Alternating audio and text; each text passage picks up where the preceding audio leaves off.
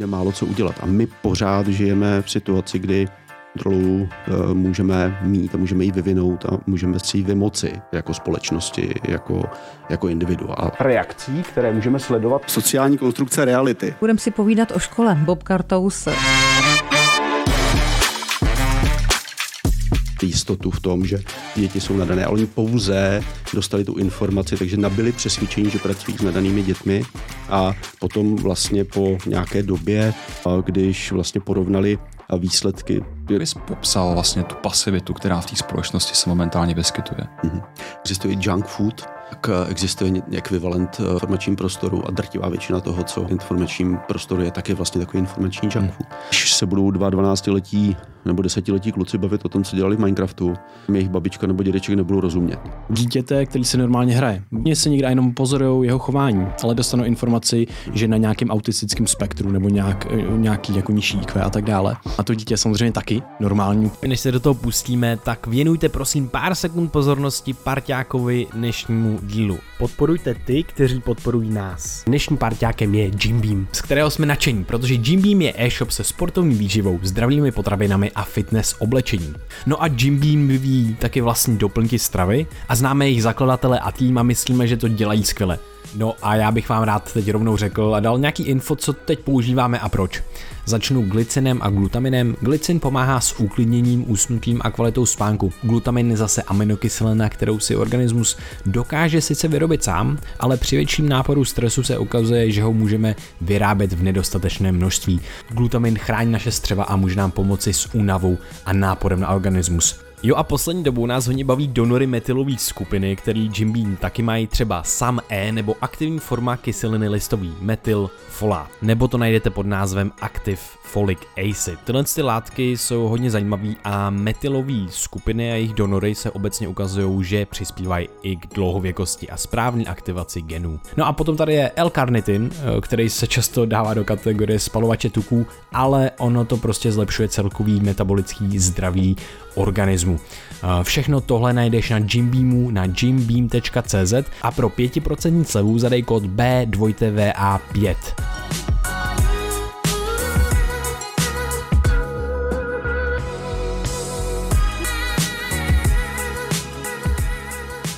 Vítejte na podcastu Brain VR. Dneska tady sedíme s váženým hostem Boumilem Kartousem. Ahoj, vítej u nás na podcastu. Ahoj, ahoj. Děkuji Bobe, já tě krátce představím. Ty jsi významný český politický aktivista, univerzitní lektor a spisovatel se a specializuješ se na inovace ve vzdělávání a problematiku dezinformací. Pracoval si ve společnosti SCIO a Eduin a vyučuješ na Vysoké škole ekonomie a managementu v Praze. Uh, si mluvčím iniciativy Čeští elfové a spoluzakladatelem asociace Neleš. Výrazně se, se podílel na boji proti dezinformacím a projevil se na akcích Milion chvilek pro demokracii. A od roku 2022 si poradcem ministrů školství a oponuješ státní cenzuře dezinformací. A napsal si knihu No Future a dneska má křest tvoje nová kniha Future On. A teda pro, pokus, pro posluchače už je teda vydaná tahle knížka, už je po křestu. Už je venku. Uh, už je venku. Jak říkáš, natáčíme ten podcast v den uh, křtu uh, druhé knihy, která vytváří takový diptych s tou první uh, knihou, o kterou už jsem mluvil, No Future, a která má nějakým způsobem jako posunout zase téma uh, náhledu na to, jakým způsobem se připravovat na budoucnost, nejenom výchovou, vzděláváním, ale také seberozvojem. A co z toho vlastně čtení té současnosti a nějaké možné projekce do budoucnosti je nejenom podle mě, ale podle dalších šesti lidí, kteří doplňují tu monografii o rozhovory s nimi, tak to je podle nich důležité pro to, abychom se nezbláznili a abychom si udrželi nějakou nadějnou perspektivu do budoucnosti, protože to mi připadá jako zásadní cíl, byť to možná zní banálně. Hmm. A mě by vlastně zajímalo, co byl ten hybný pocit, ten hybný krok, proč se vydal uh, s touto vlastně knihou, knihou ven, na co to, na co to reaguje v té dnešní hmm. době? ono, tak první kniha No Future byla poměrně úspěšná na to, co je to za žánr, non-fiction a jakým jazykem je to psáno a že to není zábava a není to o cestování a není to o vztazích a není to o e, příbězích lidí, tak e, to bylo docela čtené, nebo je pořád. Ale hodně lidí vlastně přišlo s tím, že říkali, no to je výborný ta knížka, ale je to taková jako depka. Jo?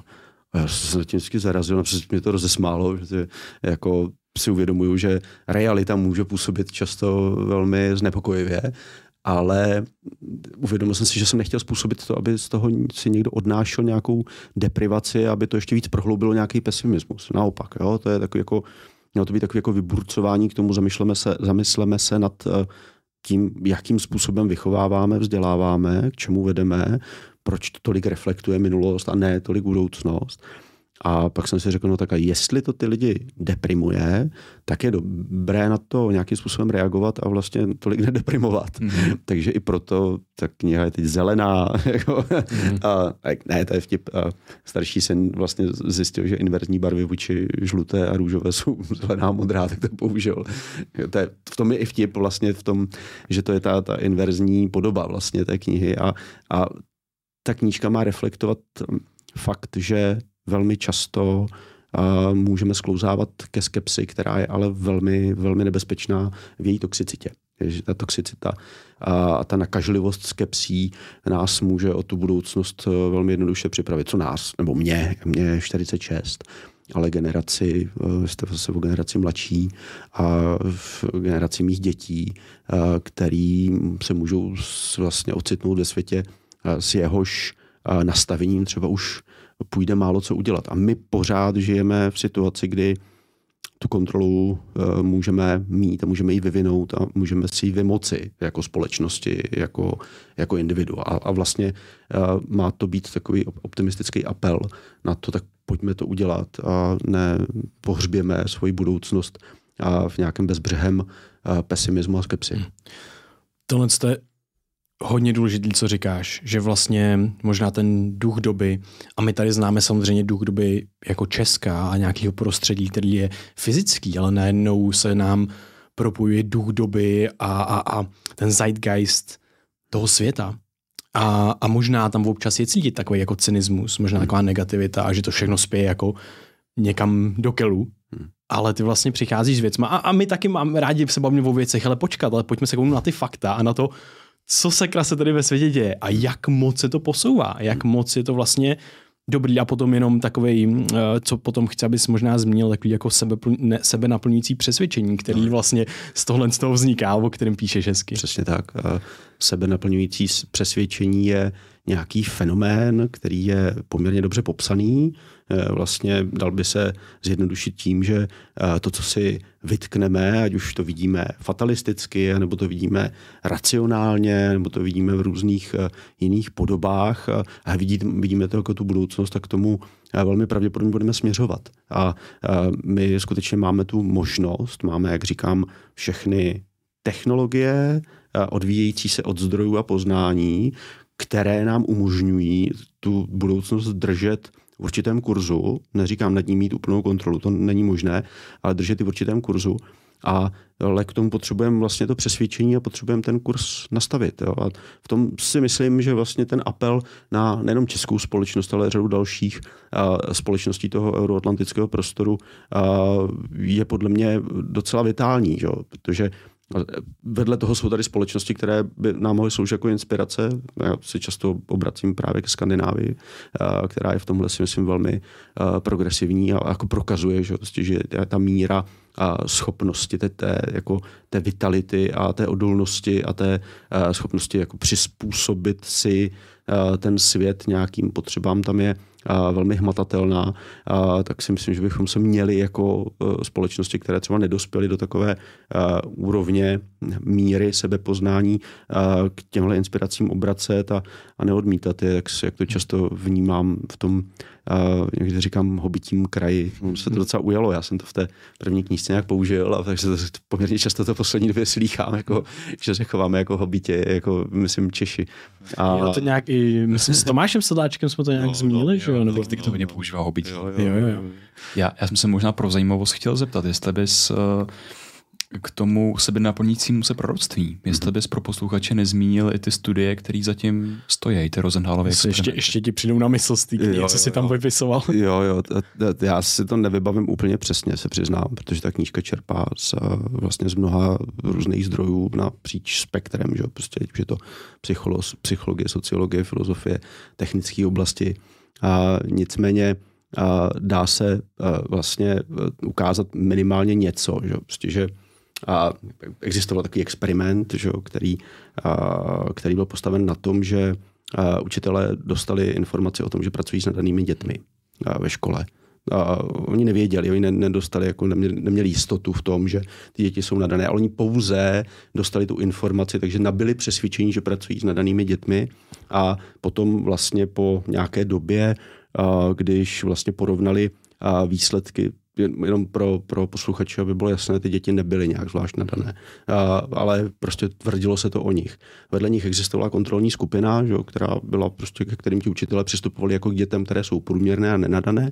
A v okamžiku, kdy se pak porovnali výsledky po nějaké době té skupiny těch takzvaně nadaných, těch deklaratorně nadaných a té kontrolní skupiny, tak se ukázalo, že výsledky těch deklaratorně nadaných byly významně lepší, protože ti učitelé vlastně eh, k ním přistupovali jinak. Jo? Prostě dávali jim najevo, že? Prostě tu, a to, že to nadání mají, jo?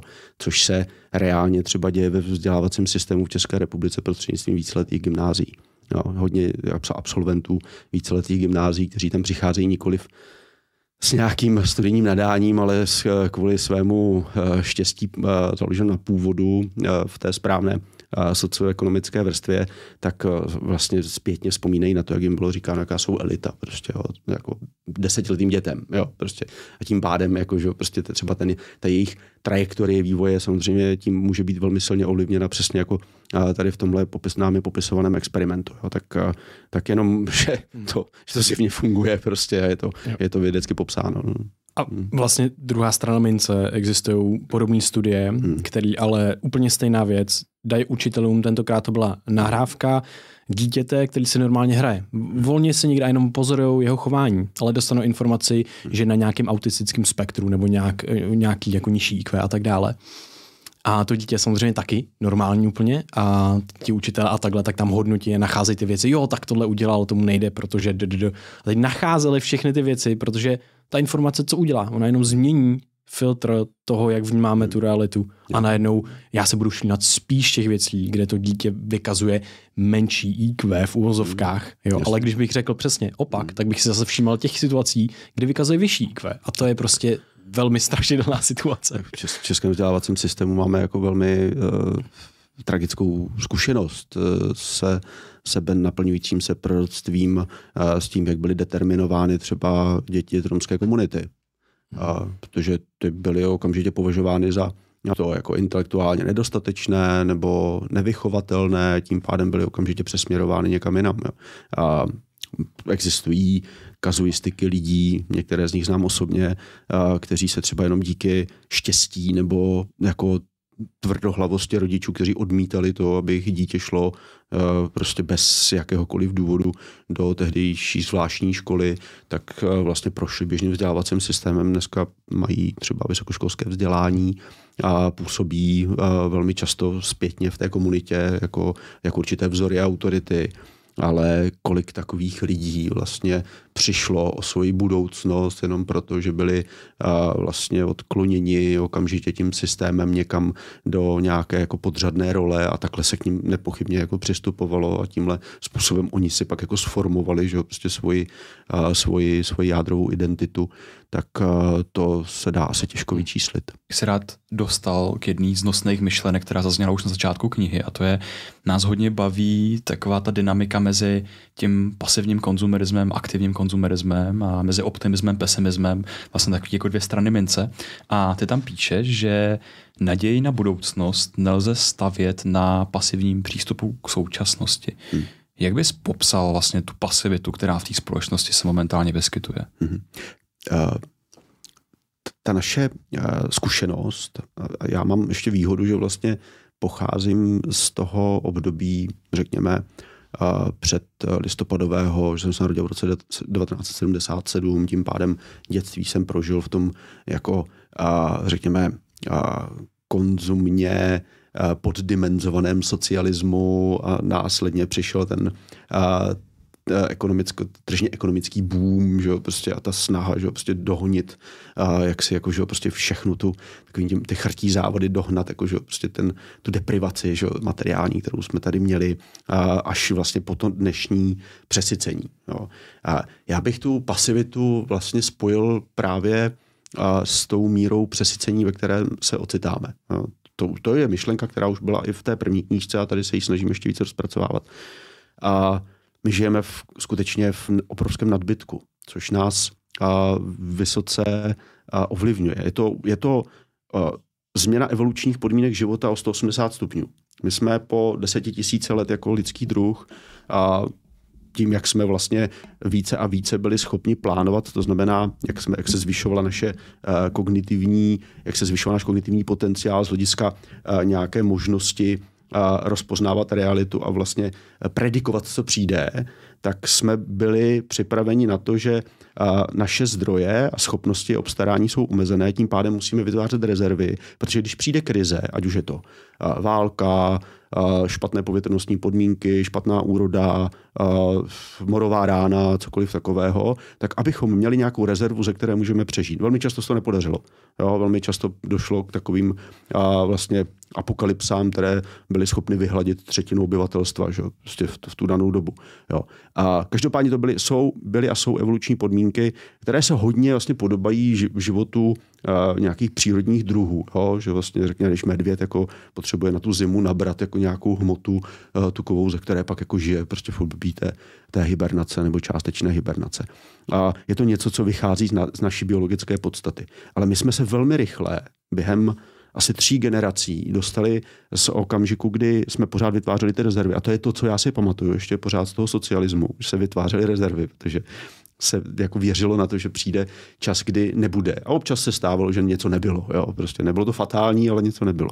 A do okamžiku, kdy jsme přehlceni nejenom materiálně, ale jsme přehlceni nemateriálně. To je tím, že se otevřela ta digitální dimenze, která nás najednou zahlcuje že prostě obrovským množstvím informací v různé podobě a ještě navíc individualizovaných. Že? To je jaký téma té knížky, že? Prostě jak digitální svět podporuje náš, eh, náš individualismus, naše, naše zrcadlo, že? Prostě našich tužeb a přání a potřeb a to nám vlastně jako uh, ukazuje že? V, tom, v, tom, v tom digitálním, v tom digitálním prostředí. Tak uh, jsme se dostali do stavu, který nás zahlcuje. Já občas eh, na přednáškách poukazuju, většinou pro nějaké vychovatele, vzdělavatele, a poukazuju na to, že když si jako starší generace stěžujeme na to, že mladí lidé jsou jako málo ambiciozní nebo neaktivní, takže to může být způsobeno právě tím, že jejich potřeby a to nejsou jenom ty primární, ale to jsou nějaké sekundární, terciární, já nevím jaké, jo, jsou naplněny často ještě dřív, než vůbec je stačí vyslovit, jo.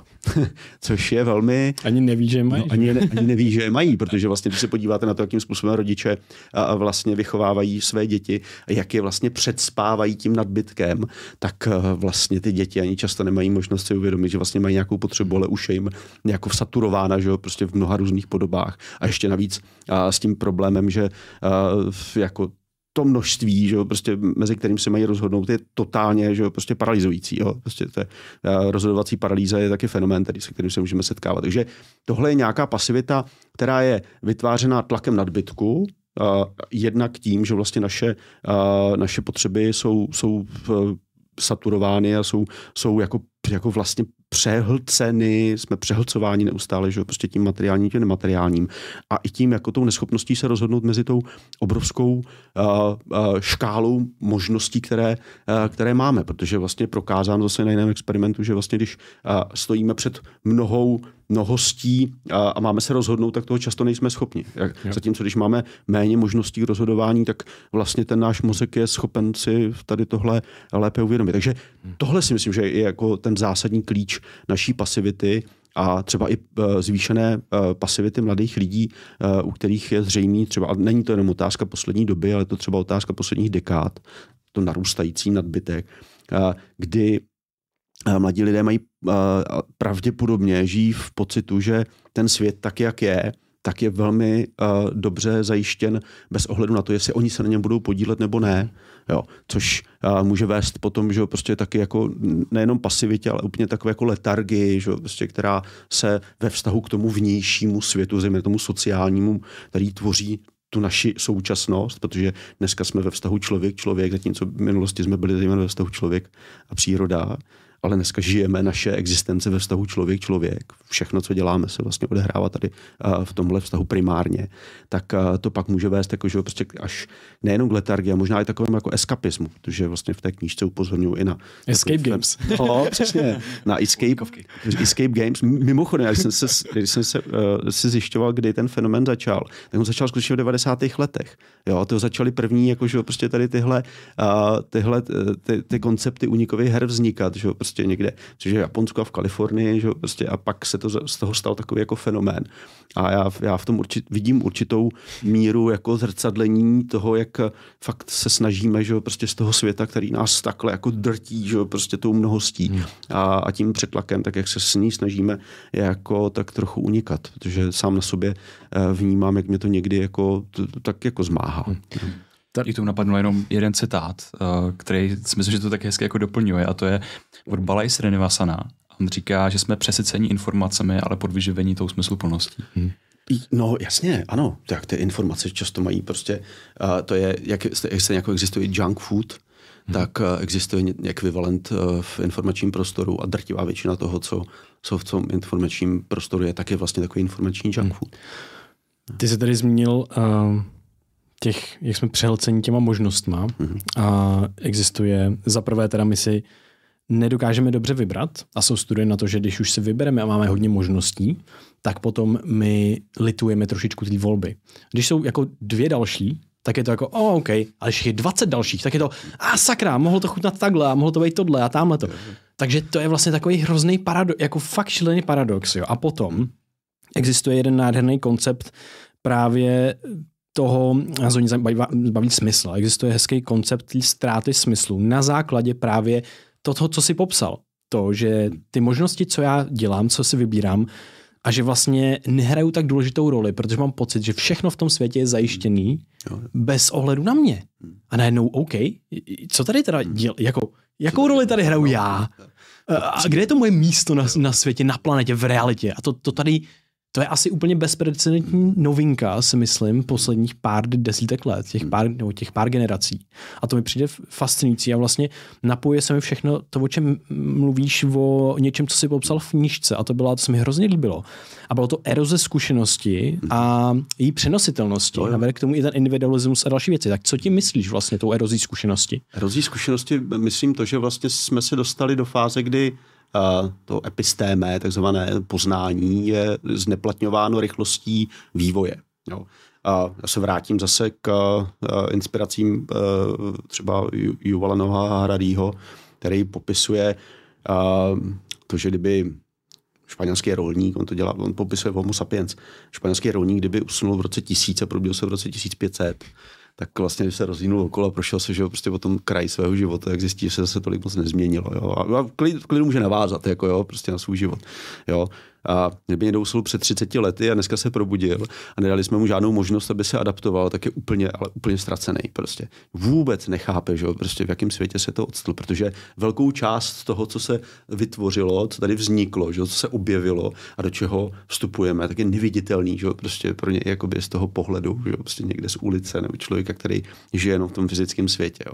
A vůbec by nechápal, že prostě o čem, o čem co, co se to stalo, jako jo, prostě jako asi by se do toho samozřejmě dostal, jo, prostě nejsme zase tak daleko, ale byl by to fakt jako velký problém. Ten, ta eroze zkušenosti je vlastně určitou funkcí právě tady té rychlosti vývoje.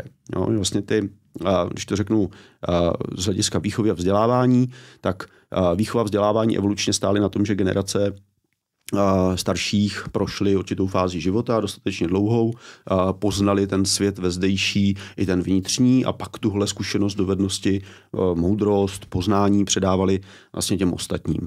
A to ale se stává neplatným, tenhle model v okamžiku, kdy ta starší generace vlastně najednou se ocitá v zásadě tak trochu na periferii, někdo více, někdo méně, kvůli tomu, že vlastně jejich adaptační schopnost na uh, tu rychle, rapidně se měnící realitu je prostě klesající a někdy uh, jako velmi slabá.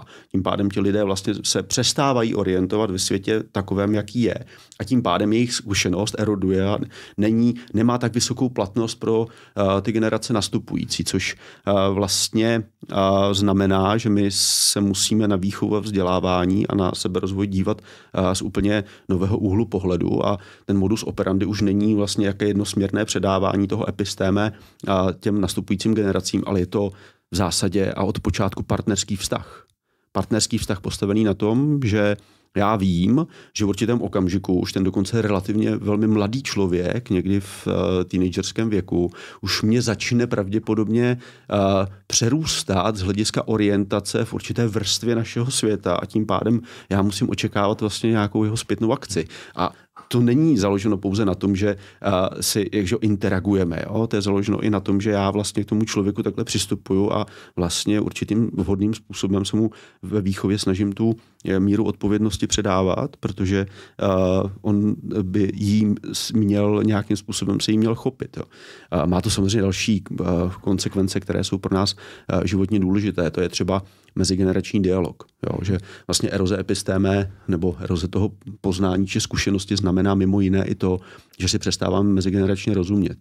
Často uvádím takový příklad, že když se budou dva 12-letí nebo desetiletí kluci bavit o tom, co dělali v Minecraftu, tak jim jejich babička nebo dědeček nebudou rozumět. Budou mluvit česky, ale no česky, oni budou mluvit čes, čes, s mnoha anglicizmy, že? Prostě, což je vlastně jakýsi taky fenomén, který to doprovází.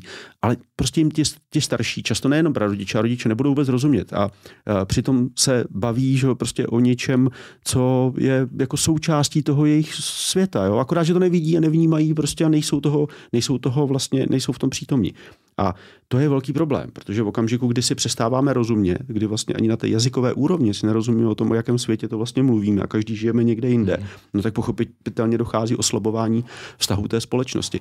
A každá společnost je závislá vlastně v tom, na tom základě, že prostě v té své substanci na těch vztazích, jako v těch nukleárních e, jednotkách, jo, jako je rodina. Takže vlastně ty konsekvence o tom výchovném vzdělávacím partnerství jsou také o tom, že my si do budoucna budujeme nějaké pevné vztahy, protože já jsem si vědom toho, že stejně jako mý rodiče v současnosti, tak já, že prostě za nějakých 30 let budu odkázán z hlediska nějaké aktualizace sebe sama, že prostě nebo udržení se vůbec jako v nějakém obraze o světě vezdejším na, na mé děti, že prostě nebo na mladší generace, a, ale musím jim k tomu dát příležitost a, a musím, měl bych je k tomu teda v nějakým způsobem vést.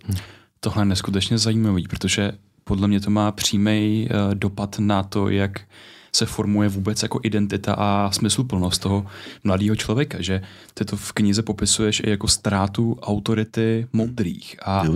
najednou ten vztah, kdy já obývám, když mi je těch 15, 20, pořád 25, obývám jiný svět než ty moje rodiče a prarodiče, taky to já najednou ztrácím tu jednu vele důležitou kotvu, která v té komunitě hrála důležitou roli v tom, jak tvoříme poznání, co jsou ty důležité hodnoty, jak vlastně, že ten svět není tak fluidní a má, nějak, má nějakou strukturu a najednou já jsem, mám pocit, a, v, a vnímám to i já, jako ve svém životě, že já z té fluidity, že jsem na to jako sám.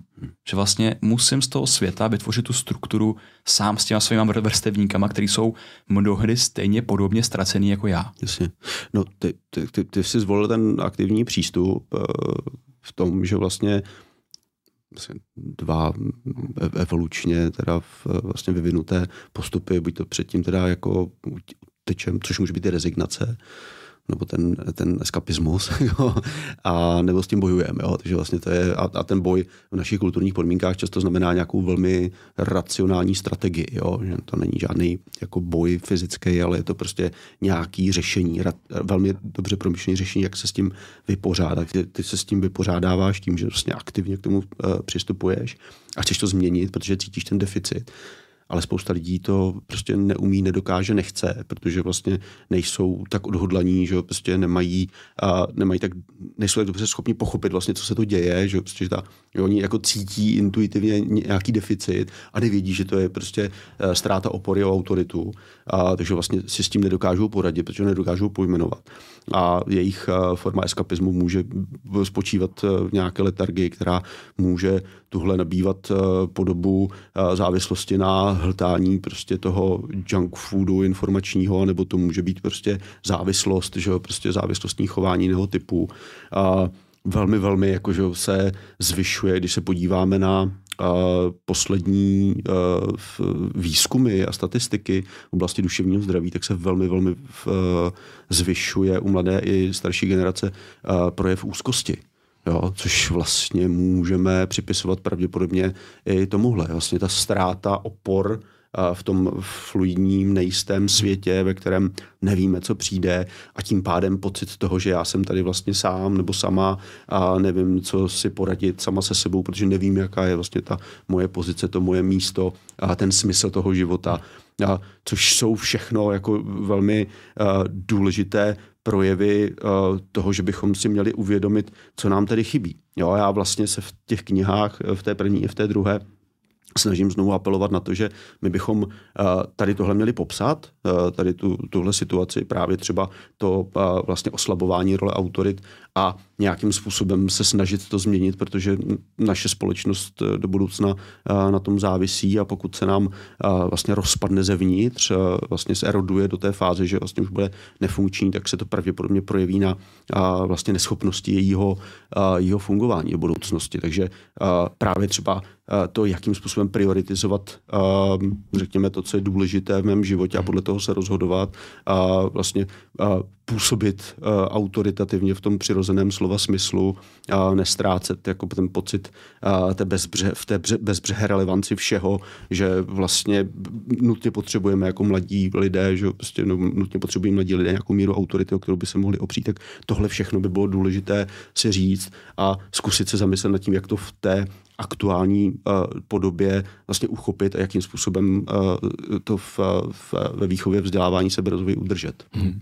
Mně napadá, jako do jaký, do jaký míry to je otázka štěstí, protože třeba já, možná vlastně i Vojta, my jsme byli velice brzce jako ovlivněni nějakými zkušenostmi, komunitou lidí. Eh, vlastně jsme využili ten digitální prostor, kde nás oslovili lidi, jako byl Tim Ferris, nějaký prostě velký jména, který hmm tou aktivní zodpovědností tak jako čiší, čiší to z nich.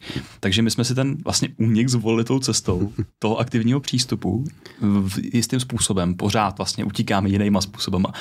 Ale potom vlastně ten, ten člověk, který má zase jiný sociální kruhy, tak tam může být ten, ten eskapismus právě digitální hry, což jako no. může být taky v něčem jako super, jo, ale a když to ponoří ten, no. ten život toho člověka jakoby plně, tak vlastně najednou to, co je přereprezentovaný v tom digitálním hmm. prostoru, tak tam já mám větší pravděpodobnost, že skončím. Hmm. Já myslím, že to vždycky koincidence uh, prostředí a nějaké hmm. něčeho vrozeného, jo, co, si, co si geneticky přinášíme. Nepochybně jsou mezi námi genetické rozdíly. Eh, každý z nás přichází na ten svět už nějakou dispozicí, hmm. Eh, kterou máme, ale která se buď může rozvinout, anebo může být jako naprosto nerozvinutá, potlačovaná, eh, nebo se může jako taky zvrhnout, jako velmi jednoduše. A těch lidí, kteří vlastně nějakým způsobem se osobnostně vyvinuli v, v směrem, ve kterém třeba svou nepochybně velkou inteligenci využili k něčemu vysoce destruktivnímu. Takových příkladů tady máme v historii mnoho. V některých případech to skončilo genocidami, holokausty, v některých případech masovými vraždami, v některých případech se dějí pouze, řekněme, nějaké soukromé rodinné tragédie lidí, kteří jsou frustrováni, deprivováni, ale své, svou, svou schopnost vlastně to pak jako nevyužijí, ale zneužijí. Takže je to vždycky koincidence eh, prostředí a toho, co si, toho, co si neseme sebou, to, co si sebou přinášíme. Uh, nicméně my můžeme vnímat, že různé společnosti dokážou uh, tu míru toho pomyslného štěstí či neštěstí vlastně jako lépe buď toho podpořit v tom, co nazýváme štěstí, anebo to neštěstí kompenzovat jo, ve vzdělávacím systému třeba. Zase se budeme bavit o skandinávcích, tak oni se snaží skutečně pro ty děti, které vlastně vyrůstají třeba v tom objektivně sociálně znevýhodněném socioekonomicky znevýhodněném prostředí, tak vlastně prostřednictvím toho vzdělávacího systému jim uh, poskytnout uh, takovou podporu, uh, aby ten pomyslný skleněný strop, který nad nimi je a který vytváří že, ta jejich socioekonom, ten jejich socioekonomický handicap, tak aby ho mohli prorazit a prostoupit, jo, zvýšit jejich mobil, sociální mobilitu a evidentně se to jako daří, takže nemůžeme tvrdit, že to je nějaká utopie, jo, to není. Mm. Ty jsi v knize napsal o aktualizaci právě té episteme a jednu hrozně zajímavou myšlenku, která s tímhle přímo souvisí a to je ten paradox, že ti, kteří rozhodují a mají moc, tak právě nejsou tolik schopni mhm. se aktualizovat, protože koření a tvrdnou a je to logický, to je přirozená vlastnost mysli. Jo? Nám vnucuje najednou ty rámce, které se naučíme. Jenomže ještě neexistuje generace, která má dostatek moci a zároveň tuhle aktualizační schopnost. Hmm. Že vlastně jsme tak, na takovém rozmezí. A tohle to mě hrozně jako zaujalo, že vlastně cítím, OK, já vlastně mám pocit, že mám nějaké aktualizační schopnosti, ale nemám pocit, že přesně v rámci té naší generace, hmm. že ještě jsme na té úrovni, že bychom teda uh, John Verwecki říká steal the culture, mm. ukradli kulturu, mm. ukradli tu společnost. Mm. Ale říkáš dobře. Uh, no, mě vždycky baví jeden konkrétní příklad. Jak máme tady ještě nedávno prezidenta, dneska už bývalého prezidenta Miloše Zemana, který se honosil tím, že používá uh, ten duchocovský telefon Alligator, a zjevně jeho schopnost orientace v digitálním prostředí byla velmi, velmi omezená, ale zároveň to byl člověk, který významně který významně uh, působil politicky, významně byl to, byl to ne, neuvěřitelně mocný influencer, a i přes to, že vlastně byl, řekněme, digitálně negramotný, tak jako v tom digitálním prostředí vlastně jeho obraz a vytvářel a poměrně velký vliv na nemalou část české společnosti. A, a to je přesně ono. Jo. Se, a, se když se budeme bavit jako o nějakých dalších příkladech činných politiků, tak v velmi podobném stavu je třeba poslanec Benda, který bude ale jako hodlivě se snažit ovlivňovat třeba toho, jakým způsobem řešit svobodu slova v tom měnícím se prostředí, ale zjevně je to člověk, který jako mentalitou zatvrdl někde před digitálním věku. Jo? A, a takových příkladů tady můžeme najít mnoho. Jo? Prostě o panu Babišovi a, a jeho s, digitálních kompetencí se taky jako napsalo poměrně hodně, ale přitom je to jeden z největších digitálních influencerů naší doby. Jo? A, a tohle jsou všechno lidi, kteří jsou reálně a, velmi mocní nebo vlivní a v tom, v tom pravém slova smyslu, to znamená politicky. A e, jsou to lidé, kteří tu moc drží. A, a je zjevné, a nejenom u nás, ale i v jiných zemích, že ta míra, a teď nechci, aby to znělo jakkoliv zlé, ale míra gerontokracie je poměrně vysoká. Přitom ale můžeme vnímat, že schopnost e, toho pobrat, o čem ten svět vlastně je, kam e, se sune a vlastně i projevovat určitou míru odpovědnosti za tu budoucnost, u těchto lidí můžeme vnímat minimálně s velkými pochybnostmi, jo, protože je pochopitelné, že jejich podíl na té budoucnosti, jejich osobní podíl toho bytí zde je mnohem menší a tak tedy jde často spíše o to udržet si podobu světa, který odpovídá jejich identitě, než aby e, připustili, že jejich e, identita není tolik důležitá jako budoucnost e, těch generací, které tady zůstanou, až oni tady nebudou. A, a třeba pro mě ta míra, řekněme, poklesu odpovědnosti řady, ne všech, ale řady starších lidí za to, co přijde po nich, tak mě znepokojuje, protože já si nedokážu představit, že bych v nějakém vyšším věku se díval na svůj život tak sobecky, že by mě nezajímalo, co vlastně budou dělat ti mé děti a mý vnuci a vnučky v okamžiku, kdy já už tady nebudu. A mám pocit, že ta míra sobectví, což zase možná mírně odráží ten individualismus digitálního světa, tak je velmi nebezpečná pro vlastně politické rozhodování, protože pak se to politické rozhodování prostě opírá o to, co chci já, ne, ne, ne tolik o to, co chceme my. Tady dvě, dvě, dva směry. Mám pocit, že tohle všechno směřuje uh, možná zmínit, než půjdeme trošku dál, um, protože je hodně velký témata, mám pocit, v té knížce jsou nějaký sebepoznání, aktualizace a tak. Mám taková taková červená nic skoro, to sebepoznání, jo, no. který potom vede k, k bližším kontaktu k sobě a k těm lidem a k těm právě kultivaci těch vztahů a tak. Ale nejdřív mám pocit, že bychom mohli tohle trošičku schrnout. Já tady mám jeden citát z knihy a pak jeden koncept, který právě si představil. Tak já přečtu ten citát. Nemohli se identifikovat s žádnou mě srozumitelnou a tedy přijatelnou reprezentací okolního světa. Případně se nabízí pouze virtuální a vysoce pomíjivé reprezentace střídající jednu druhou pak nevíme, kdo vlastně jsem a trvalá krize identity, ve které se ocitám a která v celkové sumé postihuje společnost jako takovou, vede k nejrůznějším projevům frustrace. Nespokojenost se stavem věcí, deprivace, pocitovaného nedostatku nebo regrese. Hledání jistot v těch dimenzích, které historicky utvářely pevnější pocit identity, tedy třeba národ nebo náboženství. A to v situaci, kdy se společnost ocitla v situaci materiálního a informačního nadbytku. A zdánlivě jí nic nechybí a hypoteticky dokáže na každý problém najít řešení. Ve skutečnosti ji ale přehlcení uvádí do stavu, v němž je paralizovaná podněty a možnostmi. Zajetí komputizační kapacity vyhodnocující perfektním způsobem lidské potřeby a touhy a nabízející místo felení pouze monetizovatelné uspokojení anebo otupující sycení v algoritm, algoritmické smyčce. Tak tohle je nějaké udrž, udržení, udržení jako um, kladiva na hlavičku. Uh, to, co se mi moc líbilo. Au, místo felení pouze menu, jako to je skvělý. A mám pocit, že přesně já to felení hrozně potřebuju. Jo.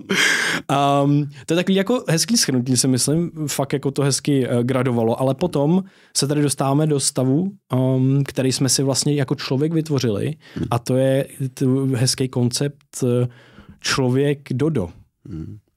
Co to znamená? Uh, no, člověk eh, dodo znamená, že my jsme si vlastně vytvořili svým my vytváříme vlastně celou dobu technologie. My vytváříme technologie, které do značné míry dokážou uh, jako zesílit Eh, schopnosti našich paží, našich nohou, jo, stroje obrábějící, všechno možné, eh, dopravní prostředky, které nás jsou schopny přenášet že, vlastně na obrovské vzdálenosti, dokonce eh, opouštět jakože, prostě naší vlastní planetu.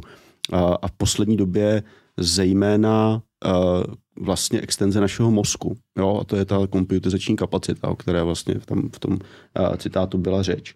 A my se, my si vlastně tímhle tímhle jsme si po tisíciletí snažili usnadnit život. Jo. Prostě umět s těmi zdroji, které máme, které uspokojí naše potřeby, tak nakládat více efektivně, více je vlastně vytěžovat a více a získat, získat z nich jako více, mnohem více. Akorát jsme se dostali do situace, kdy vlastně ty extenze přerostly do značné míry schopnost naš, naši individuální a společenskou vlastně se s tím nějakým způsobem zžít a vlastně, vlastně kontrolovat to, jakým způsobem ovlivňují ty extenze náš život. Jo. Dneska tady zcela vážně při, řekněme, uh, diskusích o AI a nárůstu téhle uh, kognitivní kapacity uh, mluvíme o tom, kdy člověk může ztratit kontrolu nad uh, vlastně, uh, řekněme, rozhodováním nějaké umělé entity, jo, kdy dojde k tomu pomyslnému uh, okamžiku singularity, uh, kdy vlastně nás jako nějaká umělá inteligence bude potřebovat k tomu, aby nějaká rozhodnutí činila.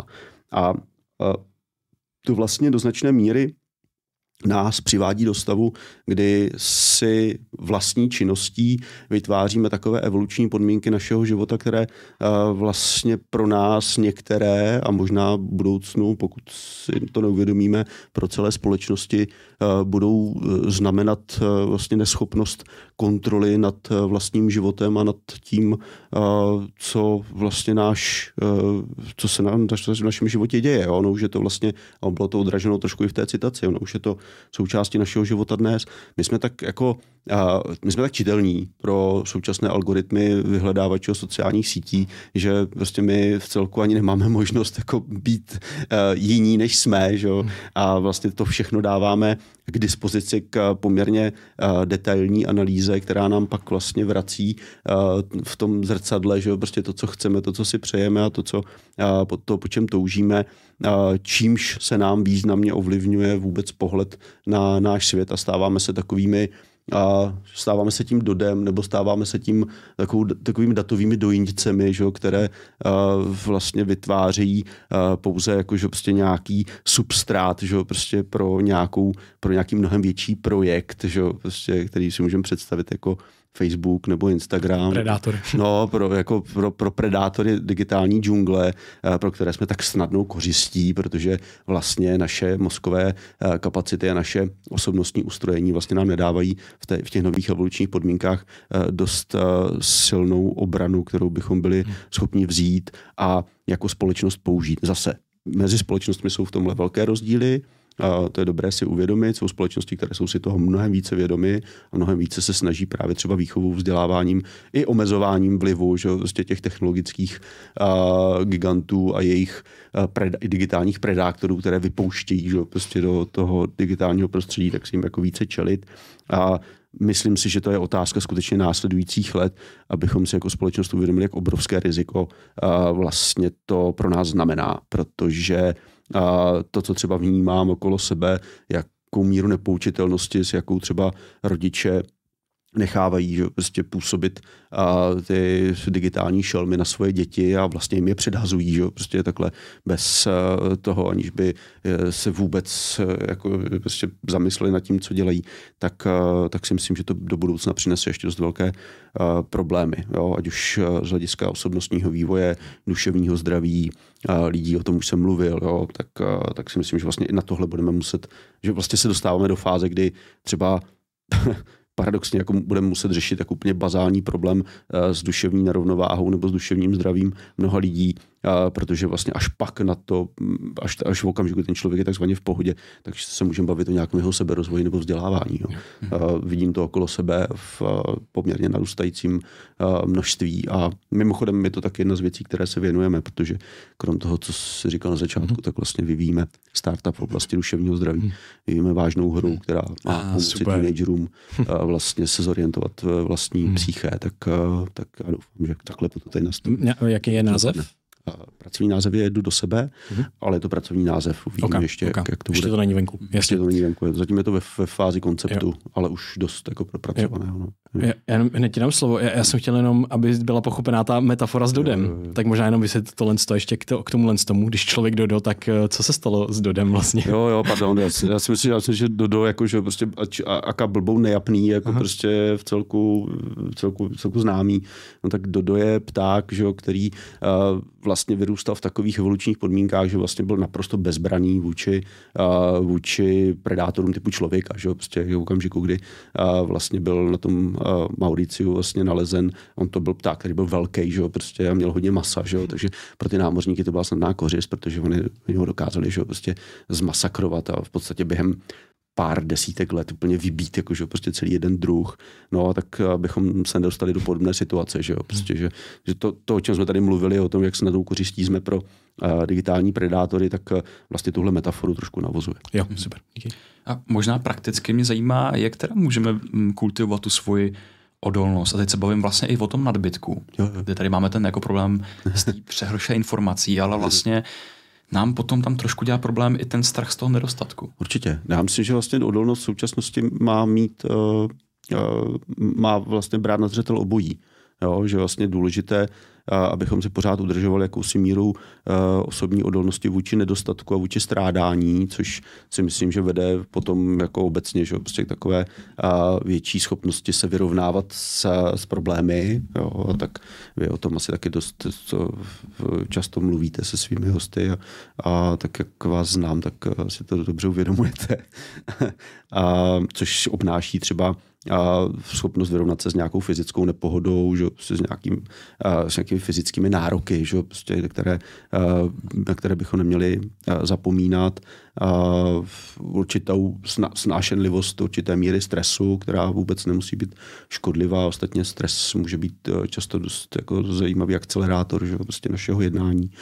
A a na druhé straně, a to je právě odolnost vůči nadbytku, si uvědomovat, že ta přehlcenost, ve které se ocitáme, vlastně vyžaduje to, abychom racionálním způsobem dokázali regulovat vlastně vliv toho, té, toho, té mnohosti. A, a to i po té materiální stránce, i po té stránce nemateriální. Máme štěstí v tom, že budování takové odolnosti se v zásadě staví na, na těch principech. Jo? Že když se tady budeme bavit o nějakém třeba uměřeném a racionálním přístupu k stravování, to nepochybně vlastně má velmi podobné prvky, když budu budovat odolnost vůči nedostatku, jako když budu budovat odolnost vůči nadbytku, jo, protože vlastně nebudu se přejídat, jo, budu se snažit jíst eh, zdravě, že jo, prostě budu se snažit ten svůj a, životní styl vlastně přizpůsobit a, určité a, střízlivosti a střídmosti a to obojí jako, že prostě vlastně podporuje odolnost a, oběma směry. Jo, budu se hýbat, jo, budu více času trávit nějakou a, fyzickou fyzickou aktivitu, což zase prostě znamená, že jsem pak eh, že prostě méně času vystaven eh, nějakým svodům tomu, že prostě jít se teda podívat, co tak strašně důležitého, že prostě se na těch sociálních sítích odehrálo. Že Ani prostě, v tu chvíli nemůžu. No, to je prostě no, vydělení. Přesně, no, jo, jo, jo, jo. To je vlastně, to je vlastně vytlačení, že jo, prostě tady jo. té zbytečnosti někam, někam bokem. Jo. A pak pochopitelně a ta kultivace spočívá také v tom, když se teďka budeme bavit o tom nadbytku, že spousta těch nástrojů, jako jsou ty zmiňované sociální sítě, nám samozřejmě mohou sloužit k velkému užitku, ale naučit se je používat v náš prospěch a nenechat se vlastně vtáhnout do toho závislostního chování, což jak může nastat velmi, velmi rychle, že jo? prostě díky tomu, jakým způsobem to působí na náš mozek. A tak eh, vlastně a nenechat se do toho vtáhnout a v tomhle smyslu vlastně, i, eh, vlastně vychovávat děti. No. Já mám já mám dvě zatím. a v, to, ten starší syn, tyjo, který teda mimochodem je vlastně autorem výtvarné podoby a ilustrací a té předchozí, té nové knihy, tak ten už, ten je 20, jo, ale tomu mladšímu je 8 a tam mám potřebu vlastně s ním o těchto záležitostech a o, a o těchto problémech, o těchto výzvách mluvit a vlastně ho na to velmi intenzivně upozorňovat, protože my v současnosti děti nemůžeme vyčlenovat z toho digitálního života, jelikož v osmi letech už eh, vlastně se svými vrstevníky potřebuje sdílet nějaká témata a těmi tématy jsou často, eh, velmi často, že prostě je fenomény digitálního světa v, jeho, v jejich případě, u tady u osmiletých kluků jsou to často hry, jo, tak vlastně kultivovat nějaký přístup eh, k těm tomu, co ho zajímá v tom digitálním světě a upozorňovat ho a probírat s ním opakovaně a jít příkladem v tom, jak se bránit vlastně těm rizikům, které, která ten digitální svět uh, jako reprezentují. Mm. Mně napadá, že to je přece jenom jako zatraceně těžký, že z té střídmosti se ve dnešním světě stal extrémní sport jistým způsobem a pořád ten náš mozek, ty už to zmínil, jo? my jsme jako nastavení tak, aby jsme jakoby využívali ty zásoby na budoucnost, tím hmm. pádem, když můžeš maximalizovat svůj užitek, mm. tak ho budeš maximalizovat. Mm. A vlastně na tom je postavený systém dopaminu a nejen u lidí, ale i u dalších tvorů, kde to je takhle jako nastavený. Mm. Ale vlastně ty, ty, ty okruhy, který ten pohyb spíš tlumějí, hmm. a vlastně takový ty okruhy, který hmm. by mu v uvozovkách mohly být zodpovědný za to říkání, ne, teď si hmm. šetřím ten svůj čas hmm. pro něco smysluplnějšího, tak ty zase jsou jako podvyživený, že hmm. prostě té dnešní době jako kultivovat tu střídmost a tu to. odolnost, tak... Eh, je to složitý, ale myslím si, že nemáme jinou možnost, než se o to snažit a hmm. hledat vlastně cesty, jak, eh, jak se to naučit, jo? jak vlastně v těch nových evolučních podmínkách se přizpůsobit jo? tomu, co jsme si teda ne, jako nezáměrně takhle vytvořili. Jo? Včera jsem v Bratislavě mluvil o tom, kdo, kdo před 25 lety se vznikem internetu uh, dokázal předpovídat, k čemu všemu to povede. Jo. Prostě jako uh, velký optimismus o větší distribuci poznání prostřednictvím sdílení informací uh, vedl všechny k tomu, že vlastně a předpovídali větší demokratizaci. Jo. To, co vidíme po 20 letech, je často úplný opak. Jo. Prostě je to vlastně tady uh, kejkle v úřadovaného populismu, že prostě mm-hmm. dostávají mm-hmm. prostřednictvím sociálních sítí, že prostě fakt jako velký boost a, a spousta lidí v tom vidí jakousi minimálně odplatu systému, že prostě nebo dokonce jako nějakou, nějaký racionální přístup k řízení věcí veřejných. Jo. A je to jenom tak jako na okraj.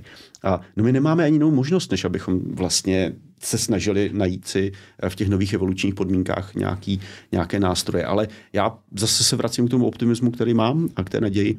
My jako druh jsme projevili v, v průběhu evoluce fakt jako neuvěřitelnou schopnost uh, přizpůsobení se a vlastně takové uh, jako inovativního přístupu. Akorát, že to, co nás dříve vyzývalo, tak byly vnější faktory a teď vlastně je to faktor, který vznikl uvnitř nás právě jako technologický vývoj extenzí. Že? Prostě je to náš vlastní produkt, se kterým se musíme vyrovnávat. A komplikované na tom je, že ten vývoj jde velmi rychle dopředu a že vlastně se to dotýká samotné podstaty esenciální podstaty našeho způsobu uvažování, chování, jednání, na našeho, našeho bytí. Jo? A že vlastně ten kód byl jako do značné míry přečten. Že jo? Prostě, když se bavíme jenom o současné úrovni algoritmu a to se ještě nebavíme o a, nějakých aplikacích na bázi umělé inteligence, která v tomhle půjde třeba ještě dál, tak, a, tak jsme tak tak jsme jako vlastně velmi, stali jsme se sami pro sebe velmi čitelnými a ti, kdo vlastně v rukou mají v současnosti ty nástroje, ty mocné nástroje a vypouštějí ty šelmy do toho digitálního světa, tak oni nemají na srdci moc jako veřejný zájem. Že? Hmm. Ty velké, ti velcí hegemoni že prostě jsou řízení tím, co je vždycky na začátku jakéhokoliv biznesu a to je prostě zisk.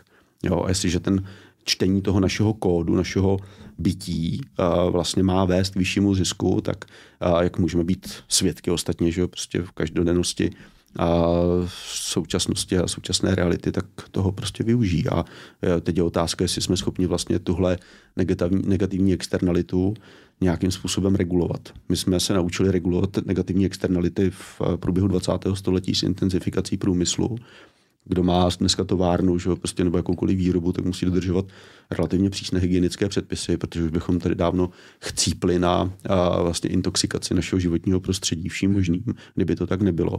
Ale a ta digitální dimenze je také intoxikována, ale jiným způsobem a na to jsme zatím nenašli vlastně ten regulační mechanismus, nenašli jsme to regulační schéma. A co vidím jako velký rozdíl je právě to, že a ti hegemoni vyrostli příliš rychle do příliš obrovského obrovské podoby, takže pro ně přestáváme být často, řekněme, nějakými partnery k jednání. Jo. E, pro Facebook nebo pro Metu, jako, že prostě nějaký Česko je prostě něco, co vlastně pod jeho rozlišovací úroveň jo, při těch miliardách uživatelů. Že. A přitom ale v Česku, když se podíváme na to, kdo používá Facebook, a Insta a, a WhatsApp, jenom tyhle tři věci, které spadají že, prostě do jejich portfolia, tak to je většina společnosti. Mm. jo, a něco takového má.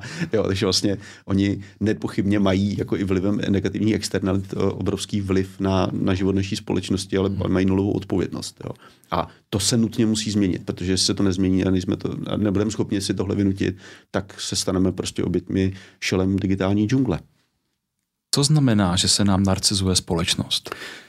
No, to znamená, to už je několikrát zmiňovaný extenzivní individualismus, který je posilován v tom digitálním prostředí. Já už jsem několikrát říkal, že vlastně naše že to digitální prostředí nám poskytuje jakési zrcadlo. Jo? Tady je jako velmi, velmi uh, přesné, protože na tom stojí celý ten business koncept. Že vlastně v okamžiku, kdy uh, ten digitální svět nám poskytne podobu světa, jaká se nám líbí, no on se nám nemusí jako líbit v tom, jako že všechno přijímáme, ale tak, jakou jako ji chceme. To znamená i konfliktní třeba.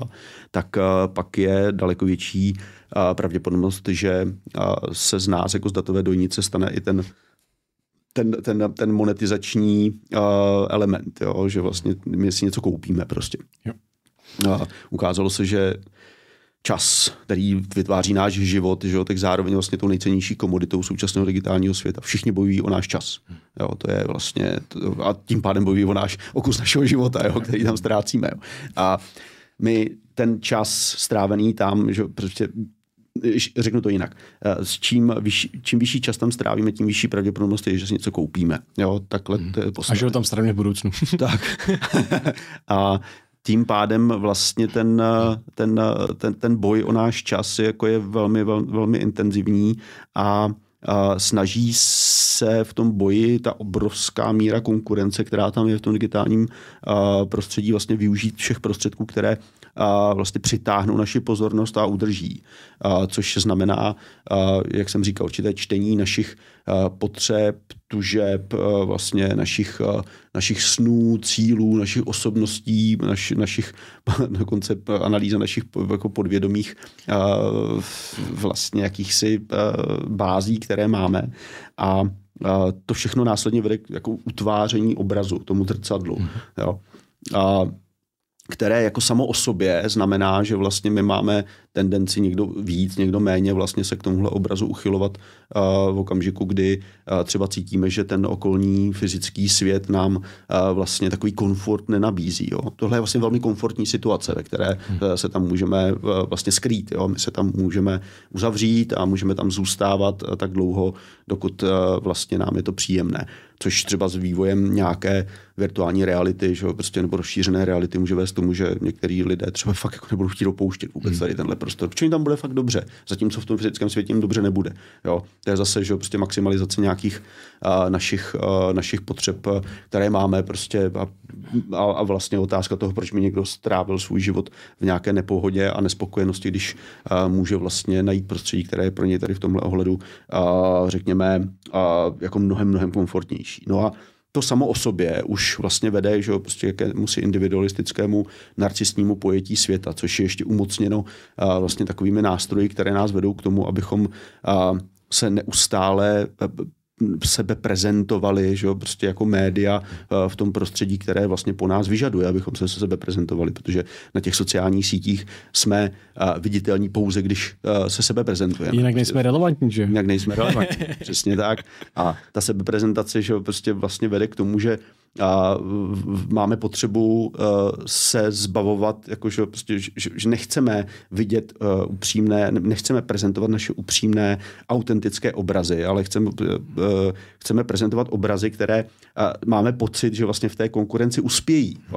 A to je vlastně strašně zrádný, protože už jenom dnešní uh, filtrování prostě fotek uh, a videí, že prostě upravování do jakési nerealistické podoby vede uh, k tomu, že nejenom, že se zhlížíme ve vlastních neautentických obrazech, ale vede to vlastně k takovým zase nezamýšleným důsledkům, jako je třeba to, že jsem se setkal s fenoménem chození v digitálním prostoru, kdy teenageři prostě se znají třeba několik měsíců, ale nikdy se spolu fyzicky neviděli ale chodí spolu vlastně jenom v tom digitálním prostředí. A nepochybně jedním z problémů, který tam je v pozadí, je, že v okamžiku, kdyby se setkali, tak si pravděpodobně velmi, velmi nabourají své vlastní očekávání, jo? protože jako, jsou tam nějací dva neautentičtí avataři, že jo? Prostě, kteří se stýkají, že jo? prostě najednou jako v tom fyzickém uh, bytí, v té autenticitě, jako by taky mohli shledat, že to vlastně jako není úplně ono. Jo?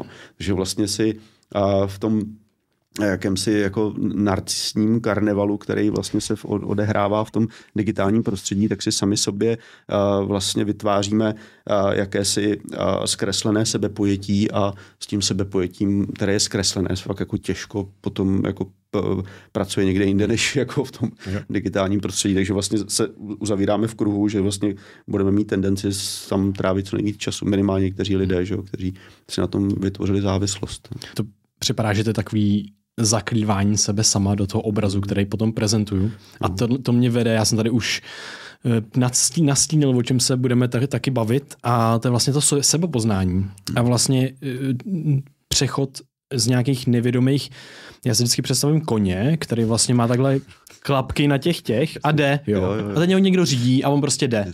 A on nepotřebuje ty klapky sundavat. Hmm. Jo, prostě jde a je to v pořádku, protože ho někde to nějak jako vede a další věci a nepotřebuje tolik aktualizovat, jo, protože není tam sám a ne, ne, ne, nenarazí do stromu. Ani nemůže, že jo? Ani nemůže ani třeba aktualizovat. Že, že by tam ani nenapadne. bez těch klapek. Přesně tak, ani ho to nenapadne. A najednou my se dostáváme do bodu, kdy vlastně ten náš mozek vytváří tyhle ty automaty, ty koleje, ty klapky, které jsou extrémně výhodné. Jsou výhodné, protože šetří energii, jsou výhodné, protože svět se dřív tolik neměnil, já jsem žil ve stejném místě celý svůj život, jenomže dneska se narodím do světa jednoho, pak žiju ve světě jiným a já ty klapky musím postupně sundavat. Já musím vystoupit z těch kolejí, uvědomit si, že tam jsou výhybky, a, a, a jít z těch, z těch nevědomých hmm. procesů víc do vědomých procesů. A to máš přímo v knize k tomu vědomí vlastně, hmm. jak to jako rozšiřovat, eh, ty limity, jak, jak tam směřovat.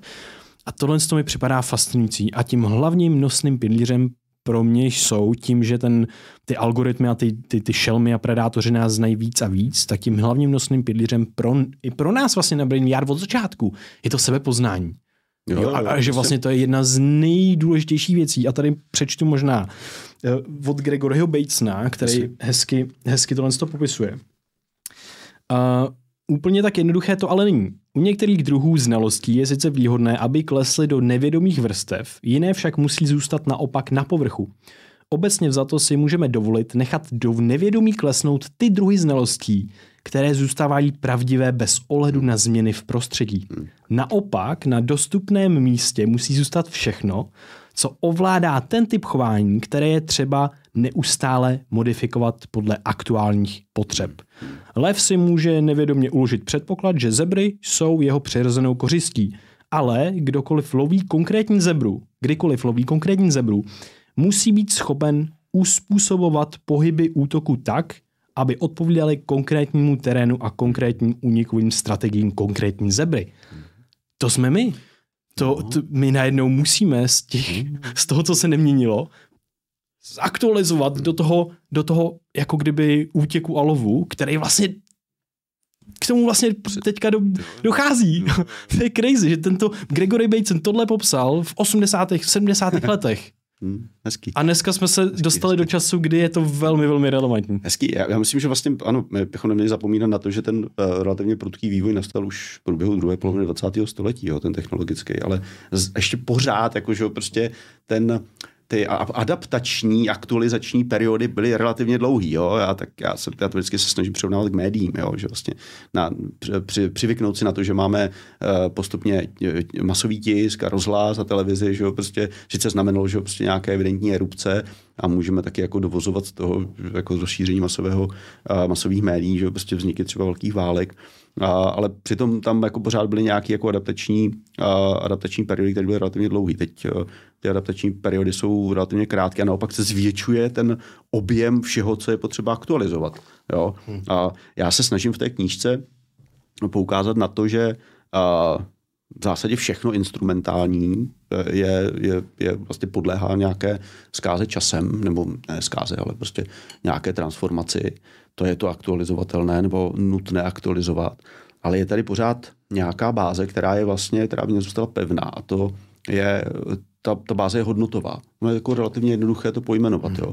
Proto já poukazuju a opakovaně poukazuju na to, že vlastně my bychom to pevné měli založit na hodnotovém rámci, který můžeme definovat prostřednictvím současné ústavy. Jo? Není to bez těžký. Jo? Je to možné definovat prostřednictvím liberálně demokratické ústavy, jejím, jejíž pevnou součástí je listina základních lidských práv a svobod od toho se všechno odvíjí. Jo? To je totiž vlastně že prostě ten uh, iniciační uh, okamžik pro úvahy o právním řádu, o etice, jo? prostě o všech vlastně, uh, řekněme, veličinách našeho, našeho sociálního kulturního světa, uh, které bychom neměli ztrácet, neměli bychom vlastně dopouštět jejich relativizaci. Jo? Když se podíváme na to, co se třeba děje v okamžiku, kdy k tomu dojde, a to je třeba převzetí nebo řekněme ta, ta deformace demokracie v podobě Orbánovského Maďarska, tak jako okamžitě vidíme, jak tam ten atak jako na právě tady tuhle základní hodnotovou bázi, jo, jak,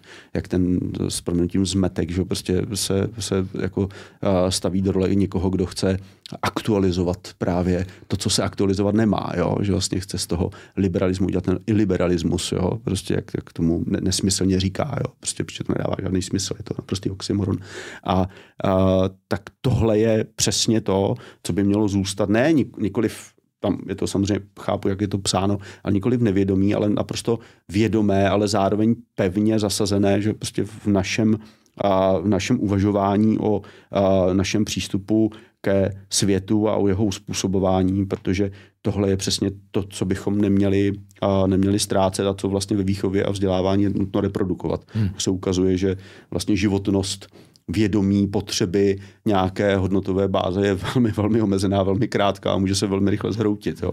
A když se zase vrátí, vrát, vrát, vrátíme k otázce možné apatie, letargie, neaktivity, tak ono to s tím hodně souvisí. Jo.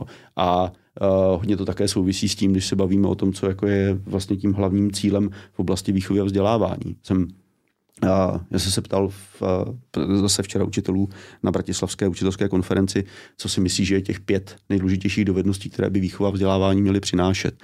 To byly všechno to bylo kritické myšlení, empatie, samostatnost, řešení problémů, v, spousta dalších, asi dalších 15 třeba kvalit, dovedností a kvalit, ne všechno byly dovednosti, ale už nějakou celené kvality, které vlastně souvisely s tím, jak žít pospolu. Jo. Nikoli v to, jak vlastně hmm. exploatovat uh, přírodní zdroje, protože na to už máme ty extenze. Jo. Prostě já neříkám, že to není důležité, samozřejmě, že to je důležité, ale na to ty extenze už máme. Jo. Ale žít pospolu je tím hlavním uh, výchovným a vzdělávacím cílem a měli bychom si to uvědomit a měli bychom k tomu postupně směřovat. Ale eh, problém je, že vlastně ty naše aktualizační mechanismy jsou přizpůsobené tím dlouhým periodám a to institucionalizované vzdělávání prokazuje v tomhle teda jako obrovskou míru takové chorobné setrvačnosti, která nás prostě dost do značné míry omezuje. Tedy zmínil už e, několik z těch hodnot, si myslím, nosných, ale teď já jsem posluchač, vlastně jako řeknu to asi možná směšně. Nikdy jsem nečetl listinu základních lidských práv a svobod a vlastně jsem v té fázi, že si chci nastavit ten svůj hodnotový kompas. Tak jaký specifický hodnoty bys z toho vypíchnul? No, mám si, že to stojí za to si to přečíst, protože je to krátký čtení a, a zejména a vlastně se zaobírá nedotknutelností našeho přesvědčení, svobody vyjadřování, svobody schromažďování, práva na vzdělání, a práva práv sociálního charakteru, jo, která vlastně v okamžiku, kdy jsou porušována, tak dochází k vytváření a společnosti, která je nerovnoprávná, která vlastně určité části té společnosti staví do diskriminační pozice.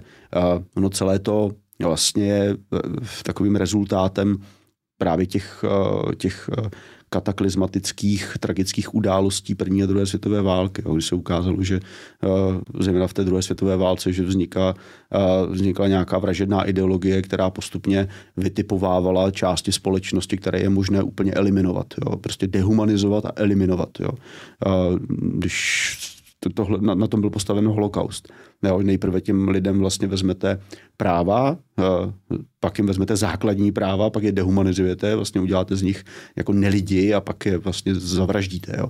protože vlastně se tímhle způsobem, dneska bychom tomu řekli salámová metoda, jo což je pro mě jako odporný, odporná metafora eh, v jakémkoliv slova smyslu, ale mm-hmm. používá se dost často.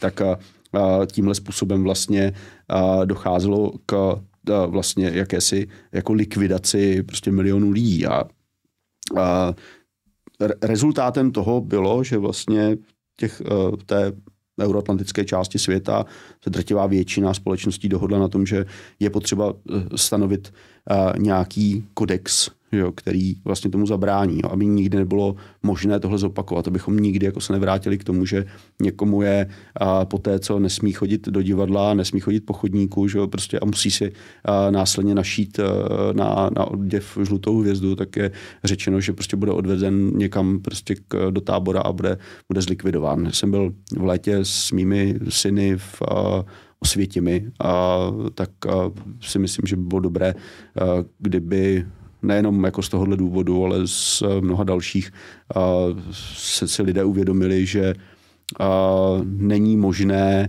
prolamovat jeden z největších vynálezů lidské civilizace, za který vlastně listinu základních lidských práv považuji. A přečíst si celou ústavu, včetně listiny základních lidských práv, eh, trvá fakt chvíli. Jo? A není to čtení, které by bylo nesrozumitelné. Věnovat se tomu, věnovat se těm jednotlivým principům a vysvětlovat jejich důležitost pro demokracii nebo pro zachování eh, vlastně, řekněme, toho, té, té základní rovnoprávnosti ve společnosti může zabrat pár týdnů, ale mělo by to být nějakou pevnou součástí našeho vzdělávání, což jako paradoxně vůbec není. Jo. Zeptal uh, dospělých lidí, kolik z nich mělo možnost u nich vzdělávací systém inicioval právě to, aby se zabývali ústavou, tak se nenašel nikdo. Jo. Hmm. Což je naprosto nepochopitelné. Zase se vracím k tomu, že naším největším nebo nejdůležitějším cílem výchovného vzdělávacího systému v 21. století má být uh, schopnost naučit se žít spolu. A to, tohle je prostě ten uh, základní uh, jako princip, že prostě, od něj se odvíjí naše, na, náš právní systém, naše etika. Tak, tak jako, tak to udělá, bylo by dobré, aby se to dělo, no. Třeba tom... v rámci prvouky, jako, že jo, prostě a dále občanské výchovy a základu společenských věd, že jo, prostě a všech tady těch, a nejenom tam, pochopitelně, hmm. protože mně se k tomu vybavilo, že my jsme se třeba eh, o ústavě učili na škole, ale vlastně tím stylem té frontální mhm. výuky, mm-hmm. tak jako by tam v Kolik má článků, těch lidech zkrátka jako nic nezůstalo. Přesně, články, letopočty v dějepise, tyhle ty věci. A teď jsem se setkal jako s novým uh, přístupem na jedné fakultě český, kde se baví formou jako sdílení a je to hodně spíš o těch lidech, než o tom jako frontálním, uh, to o té distribuované výuce. A najednou tam, když člověk může komunikovat, co vlastně jako, OK, tak jak to působí na mě, a teď se můžu mm. doptávat sami sebe, že potom to téma potom daleko spíš přistane někde v, tý, jakoby, v, tom, v tom individu, než formou té frontální výuky. No jasně, tak jako to jsou všechno jako principiální záležitosti, o kterých je nutné vést diskusy, mm. protože no, v té diskusi je pak možné dojít k tomu, proč jsou tak eh, podstatné a proč je není možné a jako demontovat jo, z toho právního řádu, že? Prostě, protože vlastně jenom v těch a, úvahách a možných důsledcích, které by to mělo, můžeme dojít k tomu, že vlastně nic takového nechceme, že? protože by se nás to mohlo jako a, nebo někoho z nás by se to mohlo velmi citelně dotknout. Jo? Tak a, samozřejmě, že jsou to všechno a, otázky k diskusi a ne a k tomu, aby se to člověk učil na spaměť. Jo, tak jsem to vůbec samozřejmě nemyslel. Jo, to je, je důležité o tom mluvit, že jo, prostě na pak konkrétních příkladech, že jo, prostě a konkrétních aplikacích v, v životě, že jo, prostě to a zároveň jako to otevírá potom nějakou možnost a, toho vlastně se bavit o tom, jak to třeba je s některými a, právy, a, s jejich využíváním nebo zneužíváním, protože se třeba bavíme o, a, o svobodě slova, tak to je jedno z nejcitovanějších práv ve veřejné diskusi, které často bývá zcela nepochopeno, že? Prostě ať už nevědomostí, anebo, nebo, nebo záměrnou manipulací jo? v tom, co to znamená. Jo? Že vlastně v té, to, je, to je třeba jedna z věcí, které je nutno aktualizovat, abychom si uvědomili, že na jedné straně právo na svobodu projevu není možné omezovat, abychom nepřestali být demokracií, na druhé straně je nutné vystupovat proti jeho zneužívání, které je často velmi systematické a programové. Že bavíme o šíření informačních manipulací, kterým říkáme konspirace a dezinformace. Já bych se rád vrátil možná k té otázce pořád trošku tam uh, jako žonglu s tím nadbytkem a že ty, ty, ty, ty zdal úplně nádhernou myšlenku v té knize a to je, že uh, to osvobození individua, mm-hmm. což vlastně ta společnost toho nadbytku, ve který, ve který žijeme, tak nám to umožňuje. My žijeme v neuvěřitelné svobodě možností, my jsme si vytvořili vlastní práci a vlastně člověk, když se rozhodne, tak může téměř cokoliv. Já můžu hmm. tak hluskoutním prstu vodit na druhý konec světa, jo, jo. Když, na to mám, když na to mám zdroje. Ale ty vlastně potom na to navazuješ, že to, uh, zase jsme zpátky u těch vztahů, že to vede, to osvobození individua vede k úplné destrukci sociálních vazeb. Jak je tohle myšlení?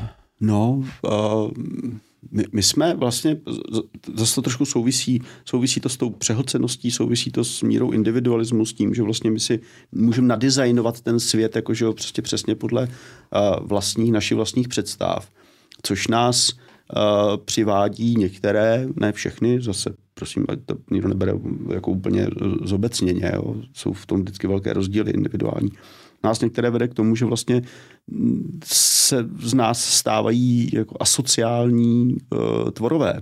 No, že vlastně ty vztahy totiž vždycky vyžadují vysokou míru energie, uh, určitého, uh, určitého, určité míry kompromisu, uh, určitého sebepřekonání se, určité uh, vytváří to nároky že jo, na nás. Jo. Prostě vztahy jsou skutečně náročné.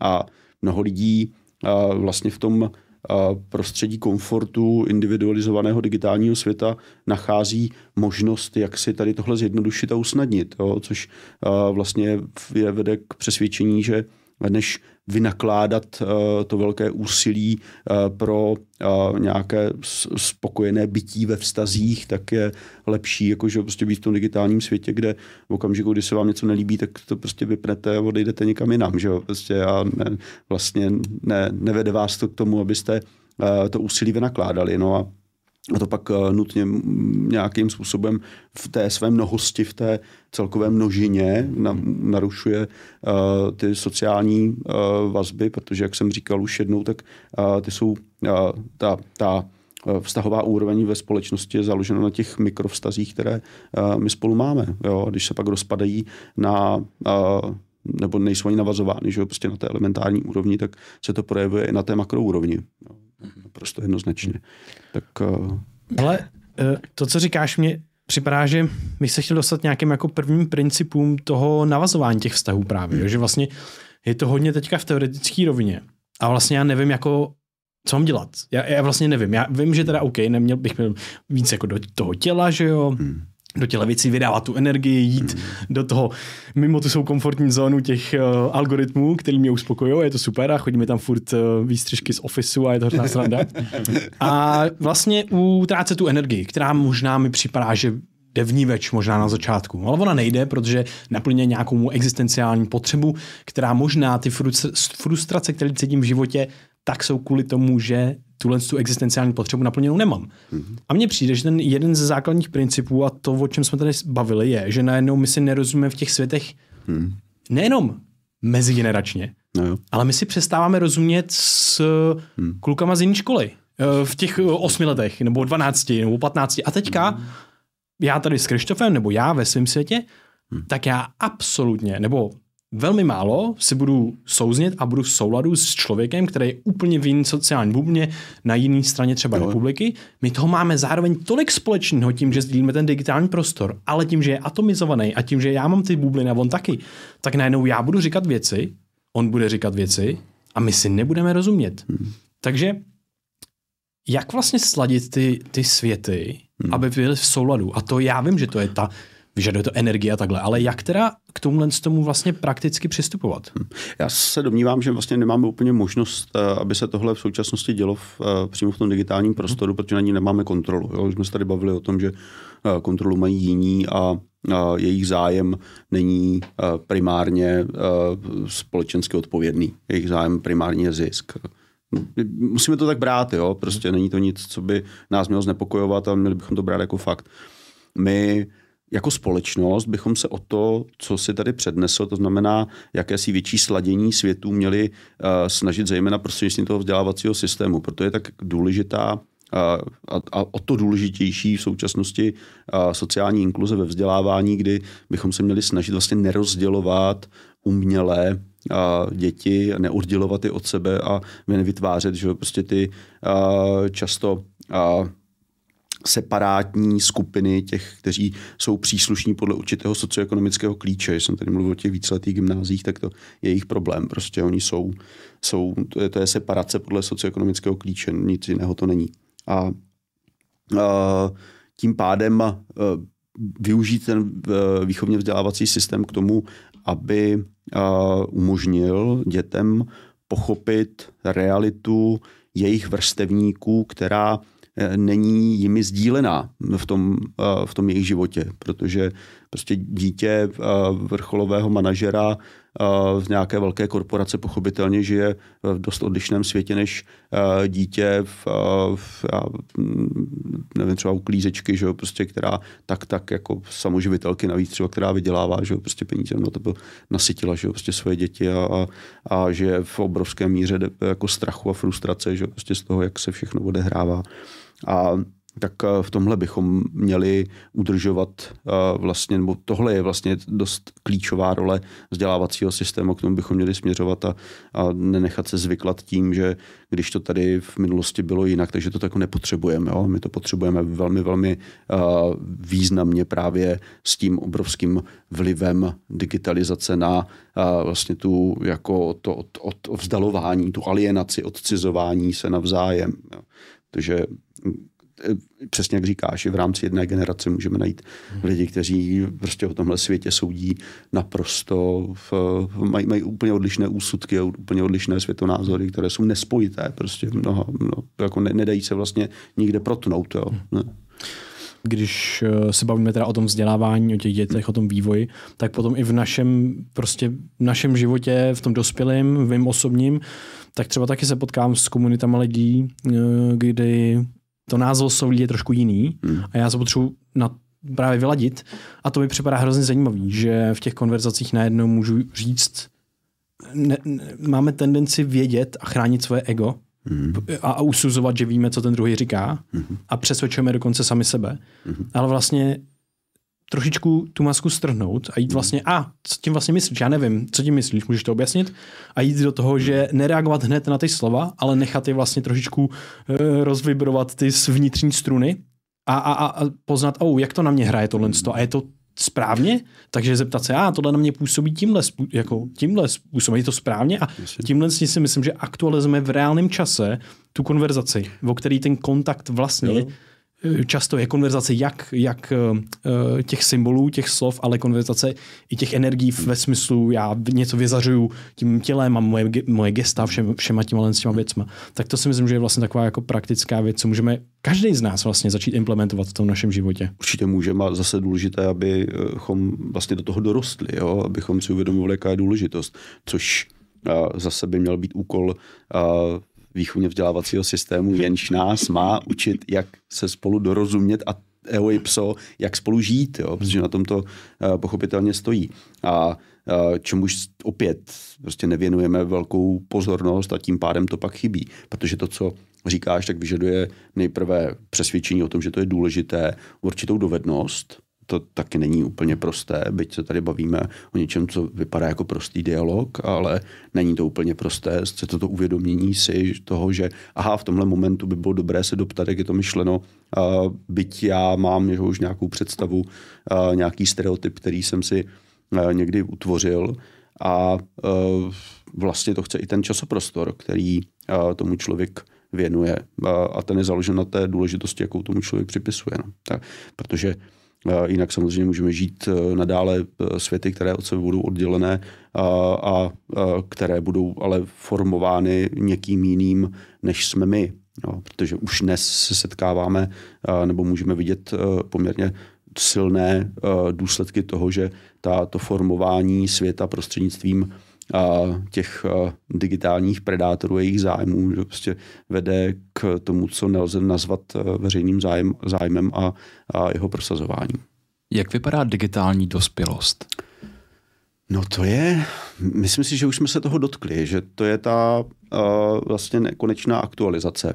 Jo, mhm. nekonečná aktualizace v uh, života, v, uh, který který zaobírá tu digitální, tu fyzickou dimenzi, jež spolu stále více a více konvergují, zbíhají se.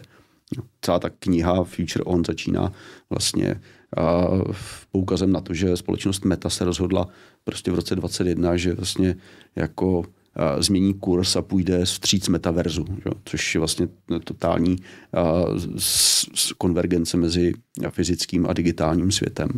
A to je to je něco, co nekončí, co je nutné považovat za neukončené uh, i v našem životě, i vlastně do, do budoucna s ohledem na vývoj technologický.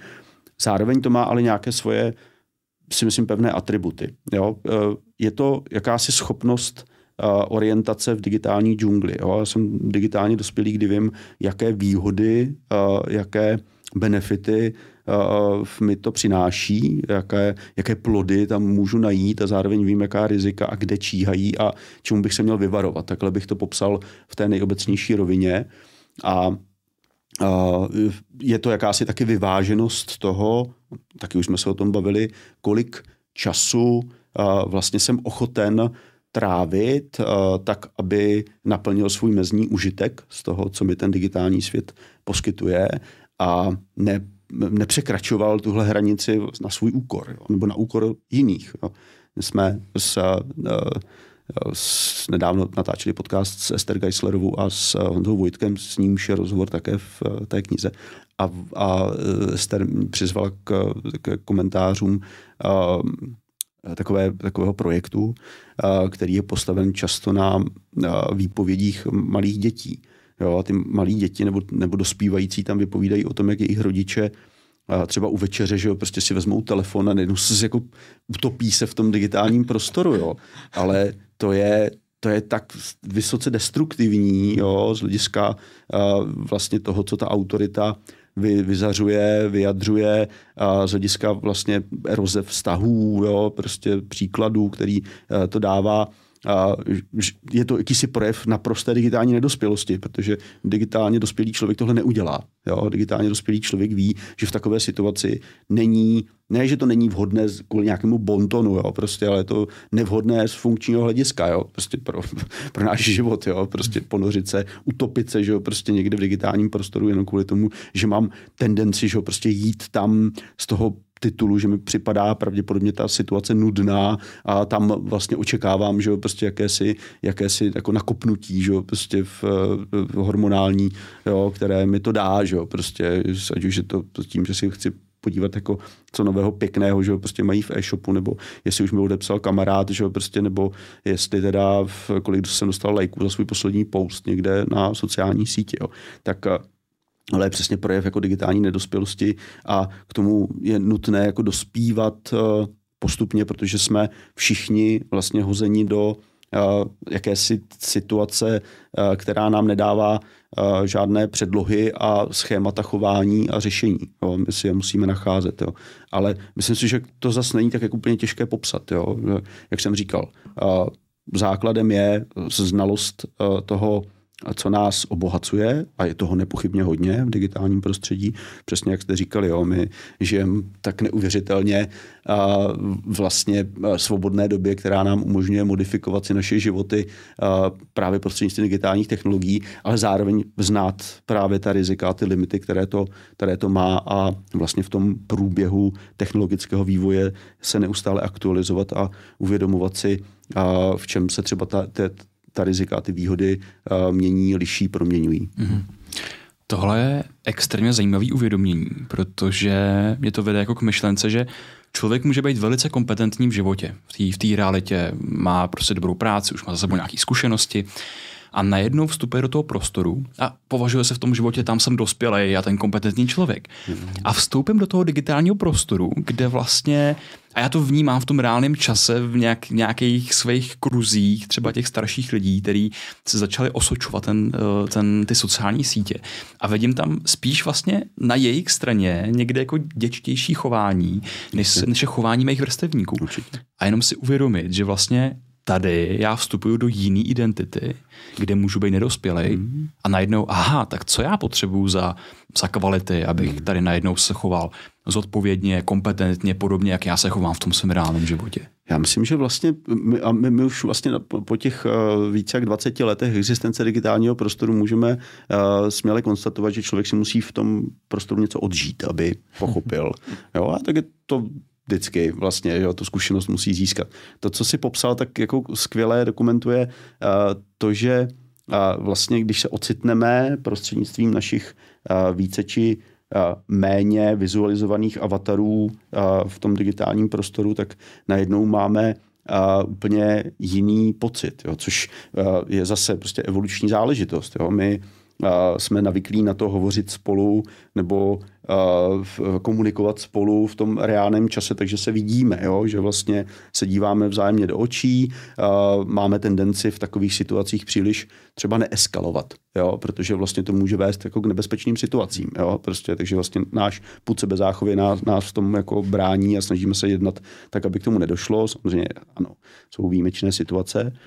Ale v tom digitálním prostoru je to úplně naopak. Jo? Tím, že tam vlastně ten náš uh, protivník, se kterým se třeba vedeme spor, není, že prostě tak se dopouštíme uh, obrovské míry agresivity, jo? která vlastně je spuštěná tím, že tam nemáme tu evoluční zábranu. Že? Prostě, protože víme, že se nám nemůže nic stát, jo? že když se začneme chovat jako, uh, jako prasácky, že prostě budeme, budeme agresivní, tak jako uh, se, se nic nestane. No a pro často pro ty starší lidi, kteří se do téhle situace dostali poprvé a e, prostě najednou si jako, že prostě zjistili, že uh, je tohle možný, že prostě tak jim to spouští tady tuhle dětinskost, jo, což se pravděpodobně stalo každému v určité fázi, že prostě jeho setkávání se uh, v rámci digitálního prostoru a to chce nějakou míru kultivace, že? chce to nějakou míru zkušenosti a, a chce, chce, to, chce to si tam, jak jsem říkal, něco odžít, no, takže a je dobré, že vlastně už dnes máme nějakou zkušenost a ty návody, playbooky je možné k tomu dávat. Jo? Je, vytvářet, je třeba možné vytvářet nějakou specifickou etiku chování se v digitálním prostoru, jo? která vede třeba k tomu, že jako, já jsem taky občas měl tendenci jako napsat něco jako minimálně jízlivého, jo? Prostě jako, nebo ironického, že prostě, nebo takového jako uštěpačného, jo? prostě nebyla to agresivita svého druhu, že bych někomu vulgárně nedával, ale prostě tendenci jsem měl a že člověk a naučil jsem se třeba v okamžiku, kdy jsem jako, že prostě mám tu tendenci tak jako to neudělat. Jo, a počkat prostě, hmm. protože ono to, ono to přijde. a člověk o tom uvažuje, že jo, prostě a po, po tom záchvatu, že jo, prostě, který je emočního charakteru, že jo, prostě přijde to racionální si uvědomí toho, hm, to by nebylo dobrý. Jo, a prostě a naformuluju to úplně jinak, jo, což, se mi, což mě zachránilo v mnoha, mnoha ohledech, jako, že prostě moji důstojnost, jako, že jo, prostě. takže, takže jako dobrý, a je, je nutný si tam něco odžít a zároveň vlastně tu etiku vlastně nějak jako pěstovat, což se úplně nedaří, protože pochopitelně je nutné si uvědomit, že pro mnoho lidí je digitální prostor a prostě možností nějaké kompenzace, že prostě vylítí si té frustrace. Spousta lidí to evidentně dělá jako takovou svoji vlastní terapii, že prostě, že no, terapii, antiterapii, jako, že prostě, hmm. tam jdou hmm. jako se s někým pohádat, někomu vynadat, jo, prostě vylít si tam tu zlost, jo, kterou na, načerpají jo, prostě v tom, v tom svém životě. A, což samozřejmě jim jako nutně nemusí, nemusí ničem pomáhat. Že? To, uh, I v tomhle jako to poznání a ta dospělost by měla někam uh, dojít, jo? že tohle není řešení. Já jsem nakreslil teďka hrozně hezký obrázek. Mám pocit, že s dospělostí souvisí uh, zodpovědnost za ten svůj stav a konsekvence mých činů, rozhodnutí, akcí a tak dále. A tam člověk si to právě musí prožít v tom digitálním prostoru, kde najednou zjistí, a já vlastně nevnímám ty, ty aktuální ripples nebo ty mm. um, nějaký konsekvence těch mých akcí, napíšu ten komentář tohle a teďka vlastně já nevím, jak se to odráží v tom světě, protože prostě nevím, kdo vše, všechno to uvidí a co to způsobí za emoce a za jo. tu eskalaci a další věci. V tom reálném životě se to učím během, živo, že během života, někomu ukranu hračku, no tak se naštve, jak mi dá do držky něco, něco, něco.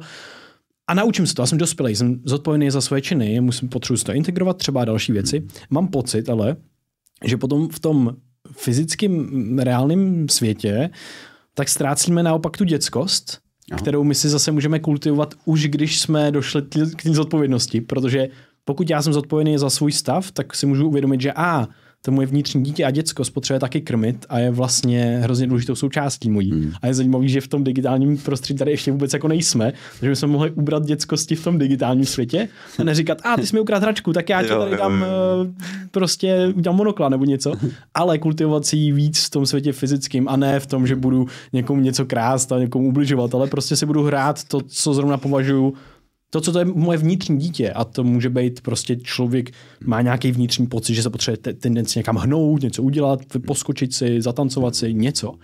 A to nemáme, co to ztrácíme. Já mám pocit, že bychom to mohli vyrovnávat. Ale, jako. Hele, to, to, je dobrá myšlenka. Uh, jsem potkával, uh, moje žena mě upozornila, uh, která mi mimochodem skvělý rozhovor o sebepoznání a sebepoznávání, jak správně uh, argumentuje uh, v té knize, tak mě upozornila takovou paní, která chodila přes Malostranský náměstí a ona nechodila, ona tančila. Ah. Ona fakt ta, protančila, že jo, prostě celým malostranským náměstím, že jo, prostě někam směrem ke Karlovu uh, mostu, že jo, prostě a to jako, a bylo to úplně skvěle, mm-hmm. jo. Je zajímavý, že vlastně my uh, jsme uh, po uh, ta staletí uh, jakési uh, kultivace něčeho, čemu říkáme konvence, že prostě dospěli do stavu, kdy máme pocit, že se to jako nehodí, minimálně v našem kulturním prostoru. Jo? Tak se můžeme bavit o kulturách, kde jako tančit na ulici je naprosto běžné, že jo? prostě může se to stát tuhle, tamhle a vidíte to neustále. Ale ta naše jakási středoevropská průdernost tady v tomhle je, je, skutečně dost omezující a myslím si, že uh, hobitům, kteří vlastně i v tom fantazi světě, že jo, prostě mají tak trošku jako, jsou tak trošku jako průdérní, že jo, tak jako by se jim vyplatilo, kdyby Eh, se dokázali v tomhle ohledu eh, kulturně osvobodit. No, to, by, to by bylo špatné. Jo? Jako byli méně formalističtí a méně, méně eh, závislí na určité podobě konvencí, jo? tak jak je naučená a přenášena. A ono by to mělo i a, Jedna z věcí, které vlastně se dějí reálně v, tom, v té výchově a vzdělávání, a nejenom ve školách, ale i v rodinách, je jako udusávání toho vnitřního dítěte vlastně od samého počátku, a, což je velká škoda. Já třeba jsem, a, já jsem, jsem hrdý na to, že si pořád jakoby nesu všechny svoje předchozí vývojové fáze sebou, jo? že jsem ten malý kluk, ten teenager, že jo? prostě ten a, mladý dospělej a ten dospělý ve středním věku a že se to v něm, že se to ve mně všechno jako pořád jako je, že, jo? Prostě, že tam pořád mám a bylo by fajn, aby eh, tuhle míru spontaneity, že prostě si eh, lidé udržovali, protože jim to ten eh, ten život více rozesměje, jo, prostě a více je to zbaví strachu a pocitu z toho, že vlastně dělají něco nepatřičného, jo. Bohužel vlastně to trestání za chybu, které, kterého se dopouštíme v té výchově a vzdělávání, je tak, je tak blbé, protože to vlastně omezuje pak nejenom spontaneitu, ale vlastně ochotu lidí aktualizovat se v těch, eh, v těch podmínkách, kdy vlastně ta řešení, která se naučili, prostě nefungují, selhávají, že prostě je potřeba najít nová řešení. A na to už jsem taky poukazoval, že prostě poukazujem to v obou těch knihách a myslím si, že je velmi důležité si tohle uvědomit, protože já pak jsem před sálem plným nepochybně inteligentních, vzdělaných lidí, a se kterými se chci bavit, ale a vlastně ten ostych, jo, prostě toho prostě projevit, jo, zeptat se, že jo, prostě být, být spontánní, jo, je, je, je, je velmi omezující, jo, je omezující pro ně, jo, je omezující pro celou tu společnost, tak, hmm. Tak v, v, asi, asi to chce jako být mít více lidí, kteří jdou příkladem. Jo, nevím, jestli tam uh, lze uplatnit to paretovské pravidlo, že, prostě, že 20% takových lidí pak dokážou vlastně nastavit celý ten trend. Uh, ale myslím si, že vlastně tady by to mohlo fungovat. Hmm. Jo, že, že by to tak mohlo být, protože tohle jsou věci, které se dají změnit v průběhu života.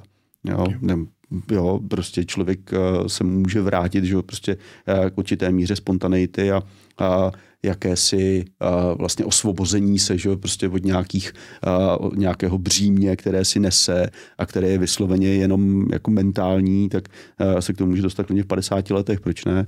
Jo, jako hmm. fakt si myslím, že tady není nutné házet flintu do žita s věkem. Já tady mám ještě takový poslední citát, který shrnuje vlastně uh, spoustu toho, co jsme teďka, co teďka zaznělo a myslím si, že to je takový hezký, úderný a týká se toho volného času, okay. o kterém jsme se bavili i předtím, tak možná uh, myslím si, že jsme to trošku popsali, co všechno tam je za rizika, ale teďka ten citát. Ve volném čase se musíme naučit žít, k čemuž ale nutně potřebujeme zejména vysokou míru sebepoznání, která nám umožňuje vyrovnávat se s jakýmkoliv vnějším tlakem na změnu nebo požadavkem vyžadující naší reakci, odehrávající se mimo naši přirozenou komfortní zónu. Dále vedení ke stálému poznávání, které nám umožňuje rozšiřovat vědomí možného i repertoár dovedností k tomu umět se toho možného chopit. Zmocnit v tom pozitivním slova smyslu a konkrétně také vědomí rizik spojených s pouhou pasivní konzumací či celkovou letargií, které, které vedou k pocitu prázdnoty, ztrátě smyslu, ale zároveň k závislosti způsobené rutinou a velmi těžké cestě od takové závislosti, lomeno rutiny, k aktivnímu pojetí života. Hmm. A myslím si, že takový hezký schrnující citát, protože my jsme teďka vám všem a nám dali teďka do vědomí to, že ty rizika tady jsou. jsou, jsou, jsou, jsou. Takže to byla první taková lekce vlastně praktická k tomu, jak si hezky popsal. A myslím si, že tohle je důležitý, že vlastně uh, přesně existuje najednou nová spe, nový spektrum volného času, o který se ještě musíme víc starat a znova jako chci zmínit jenom ten, ten pohyb, to tělo, ta tělesnost, ty vztahy, jo, hmm. to spolubytí, ty tam přímo tady máš a máš tady jako seznam vlastně takových věcí, hmm. uh, možná ne jako pravidel, ale možná principu toho, hmm. jak aby k tomu mohl člověk přistupovat a každý, každý ten princip rozepisuješ, hmm. tak jenom chci říct, že ta knížka je super, je, je taková plná. Myslím si, že ty kníh, nevím, jestli budeš souhlasit, ale k té hmm. knížce a jak já teďka čtu knížky poslední dobou, tak bych přistupoval jako takovým švédským stolem v tom smyslu, že hele, tady mám, tady mám jako lejstřík nebo něco a tady, je, tohle mě zajímá, do, do člověk, tak to si přečtu. Je, a to mi otevřelo novou kapitolu, která je vzadu nebo vepředu, kde, a tam si to přečtu. Jo, že vlastně jo, jo. ta knížka je fakt taková hezká, jo. široký spektrum toho, co si jako můžu vybrat a můžu tam najít to, co mě zajímá. Švédský stůl je výborný přirovnání, to mě nenapadlo, ale je to tak. Já myslím, že vlastně ta struktura té knihy a ty kapitoly jsou psány tak, aby byly relativně samonosný a tím pádem člověk může jako projít takhle jako uh, tu, tu ten seznam kapitol a jít se podívat, co ho zajímá, anebo to číst od začátku do konce, anebo jít rovnou k těm návodům, k těm 13 kvalitám života na 20. století, které jsou teda mimochodem obohaceny o příběhy lidí, které já znám, nebo v jeden z těch příběhů je vlastně i moje vlastní sebereflexe a které ukazují, proč je to důležité a proč je to tak klíčové pro naše životy. A jenom ještě, když se vrátím k tomu citátu a k tomu volnému času, ano, je to jedna z těch uh, důležitých otázek, které bychom se měli uvědomit, protože pro desítky, stovky generací našich předchůdců byla práce způsobem sebenaplňování vlastně našich, našich životů. Jo. To, co dávalo smysl a to, co vlastně upevňovalo nějakou identitu. Jo. Ale s tím, jak eh, jsme vlastně jedni z prvních generací, které mají možná až přebytek volného času, tak eh, vlastně nad tou, nad tou prací, že, prostě reálnou, tak eh, vlastně mizí ta možnost opory smyslu a identity o to, že já jsem pracuju tady a tam a dělám tohle a to vlastně vytváří to, to co jsem a tu moji reprodukci, jo, protože spousta lidí tím, jak se rozšiřuje ten, ta oblast služeb, že prostě tak dělá nějaký úsek činnosti, který ve finále vlastně nedává tu možnost tu oporu jako vzít a říct, podívejte se, jo, tohle jsem já, tohle je ta moje reprodukce. A tam nastává potom ta krize neschopnosti najít v tom smysl dlouhodobě a vlastně snahy o hledání smyslu někde jinde. Tak měli bychom si uvědomit, že vlastně ve v blízké budoucnosti ještě s, daleko větším omezováním nutnosti lidské práce pro vytváření nějakých eh, hodnot se budeme muset s problematikou volného času vyrovnávat jako dospělí a zejména vlastně učit děti, jak žít ten aktivní život, v němž je nutno vlastně vyhledávat tu svoji a tu, tu, ten svůj smysl, že prostě jako nějakým způsobem ho doplňovat, rozšiřovat a vlastně udržovat, tak by byl založen na něčem, co vnímáme, že nám je vlastní. Jo? A to není vždycky tak jednoduché. Prostě je potřeba se k tomu, potřeba se k tomu dopracovat. A, a, a chce to, abychom se na to ve výchově a vzdělávání zaměřili. Co tobě dává teďka smysl, a, nebo jestli ho stále hledáš? Mm-hmm. Mně e, smysl e, dává e, zabývat se věcmi, které jsem si sám, nebo ne sám úplně, jo, prostě, ale které mám pocit, mají nějakou vysokou míru společenské důležitosti. Jo. Začalo to výchovou vzděláváním, pak eh, se k tomu připojil uh, problém dezinformací, respektive vůbec informačního chaosu a v poslední době je to právě oblast duševního zdraví, protože mám, to není pocit, jo, to je vědomí toho, že se tady schyluje na velmi nebezpečnou situaci, která už nastává a která nemá žádné dostupné rychlé řešení.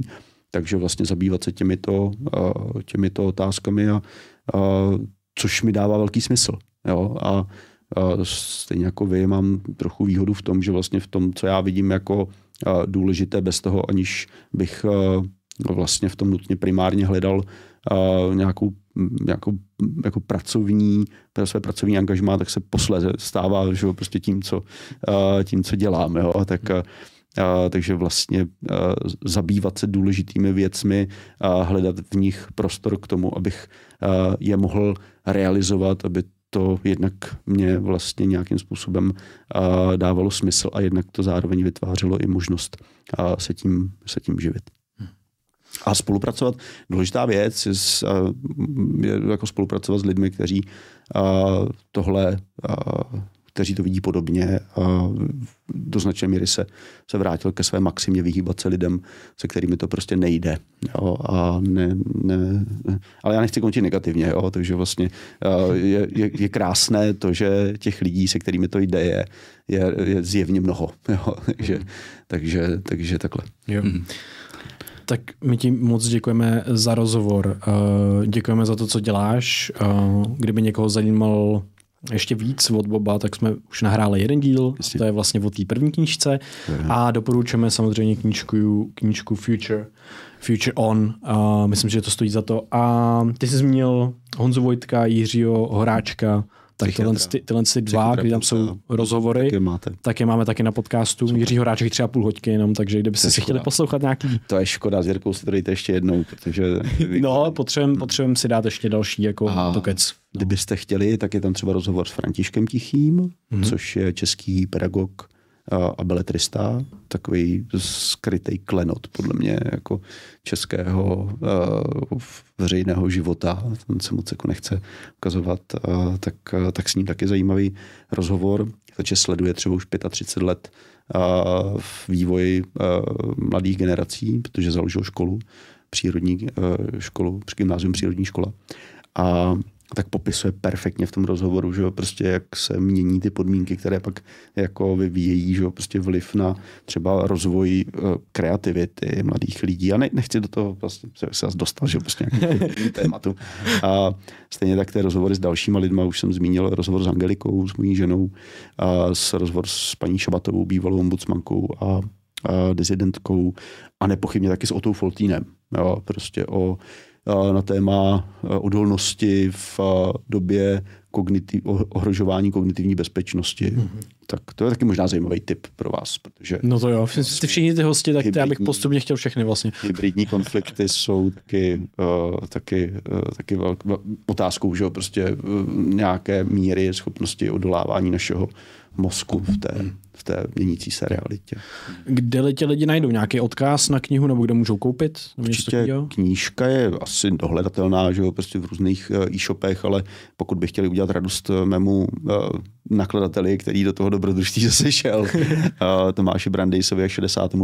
poli, tak na e-shopu 65. pole. Uh, to je nakladatelství, které vydalo tu první, tu druhou knihu a které vydává i další zajímavé tituly. Jo, jakože knížky Tomáše Sedláčka, nedávno také Pletokraci Václava Bělohradského, a určitě byste tam našli nějaký další tituly, tak jenom, že chci poděkovat nakladateli za, za tu důvěru a za to, že do toho dobrodružství zase šel. Děkuji, pánové, a moc si vážím toho pozvání a samozřejmě toho, co děláte. Moc díky. To taky vážíme. Taky. Díky moc. Díky. Tak jo, a, a vy posluchači, děkujeme i vám, že jste na této jízdě s náma. A můžete nás podpořit tak, že zazdílíte tenhle ten díl se svou sociální bublinou a rozšíříte tyhle myšlenky dál, protože si myslíme, že jsou důležitý, tak pojďme uh, zkusit udělat 20%, uh, eh, který ovlivní těch 80.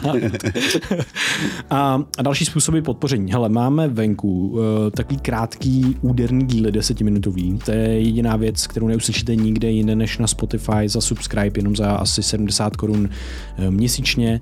Dva díly měsíčně tam vždycky přistanou, fakt to stojí za to. Uh, takže to je jedna věc. Další věc, máme, uh, máme online kurzy průvodce mozka, myslí mentální modely a biohacking, biologická optimalizace člověka. Všechno najdete na www.brainia.org. Teďka nově děláme i vyšší produkce na YouTube, tak nás subscribněte a sledujte tam. A poslední věc, tak se, jsou otevřené registrace na půlroční akademii Brain VR pro rok 2024. Zase to myslím, že bude běh, uh, běh, který bude hodně zajímavý a je to pro nás vlastně možnost se vydat na nějakou systematickou, um, systematický takový um, pilgrimage, cestu, systematickou cestu poznání. Tam zase zpátky. Tam zase zpátky. Vlastně od té fyzické roviny, od toho bikeingu a doplňků a tak dále. Eh, je tam šest setkání online, máte to na doživotí, eh, ty videa k dispozici a potom eh, jsou i dvě setkání offline, kde se vyzkoušíme nejrůznější věci právě v kontextu toho spolubytí. Takže pojďte do toho s náma, myslím si, že to je velká hodnota za tu cenu a budou se teďka zdražovat, protože budou se teďka možná teď už... možná ne. Jo, teď už běží... Možná poslední vlna. Teď už běží poslední vlna Takže uh, jděte do toho. Myslím, že to stojí za to a uvidíme se teda na Akademii, kdo se přihlásí a jinak uslyšíme se a uvidíme se u dalšího dílu podcastu Brain VR. Mějte se krásně a ještě jednou díky Bobe tobě. Díky moc. Taky, taky, mějte se hezky. Brain VR.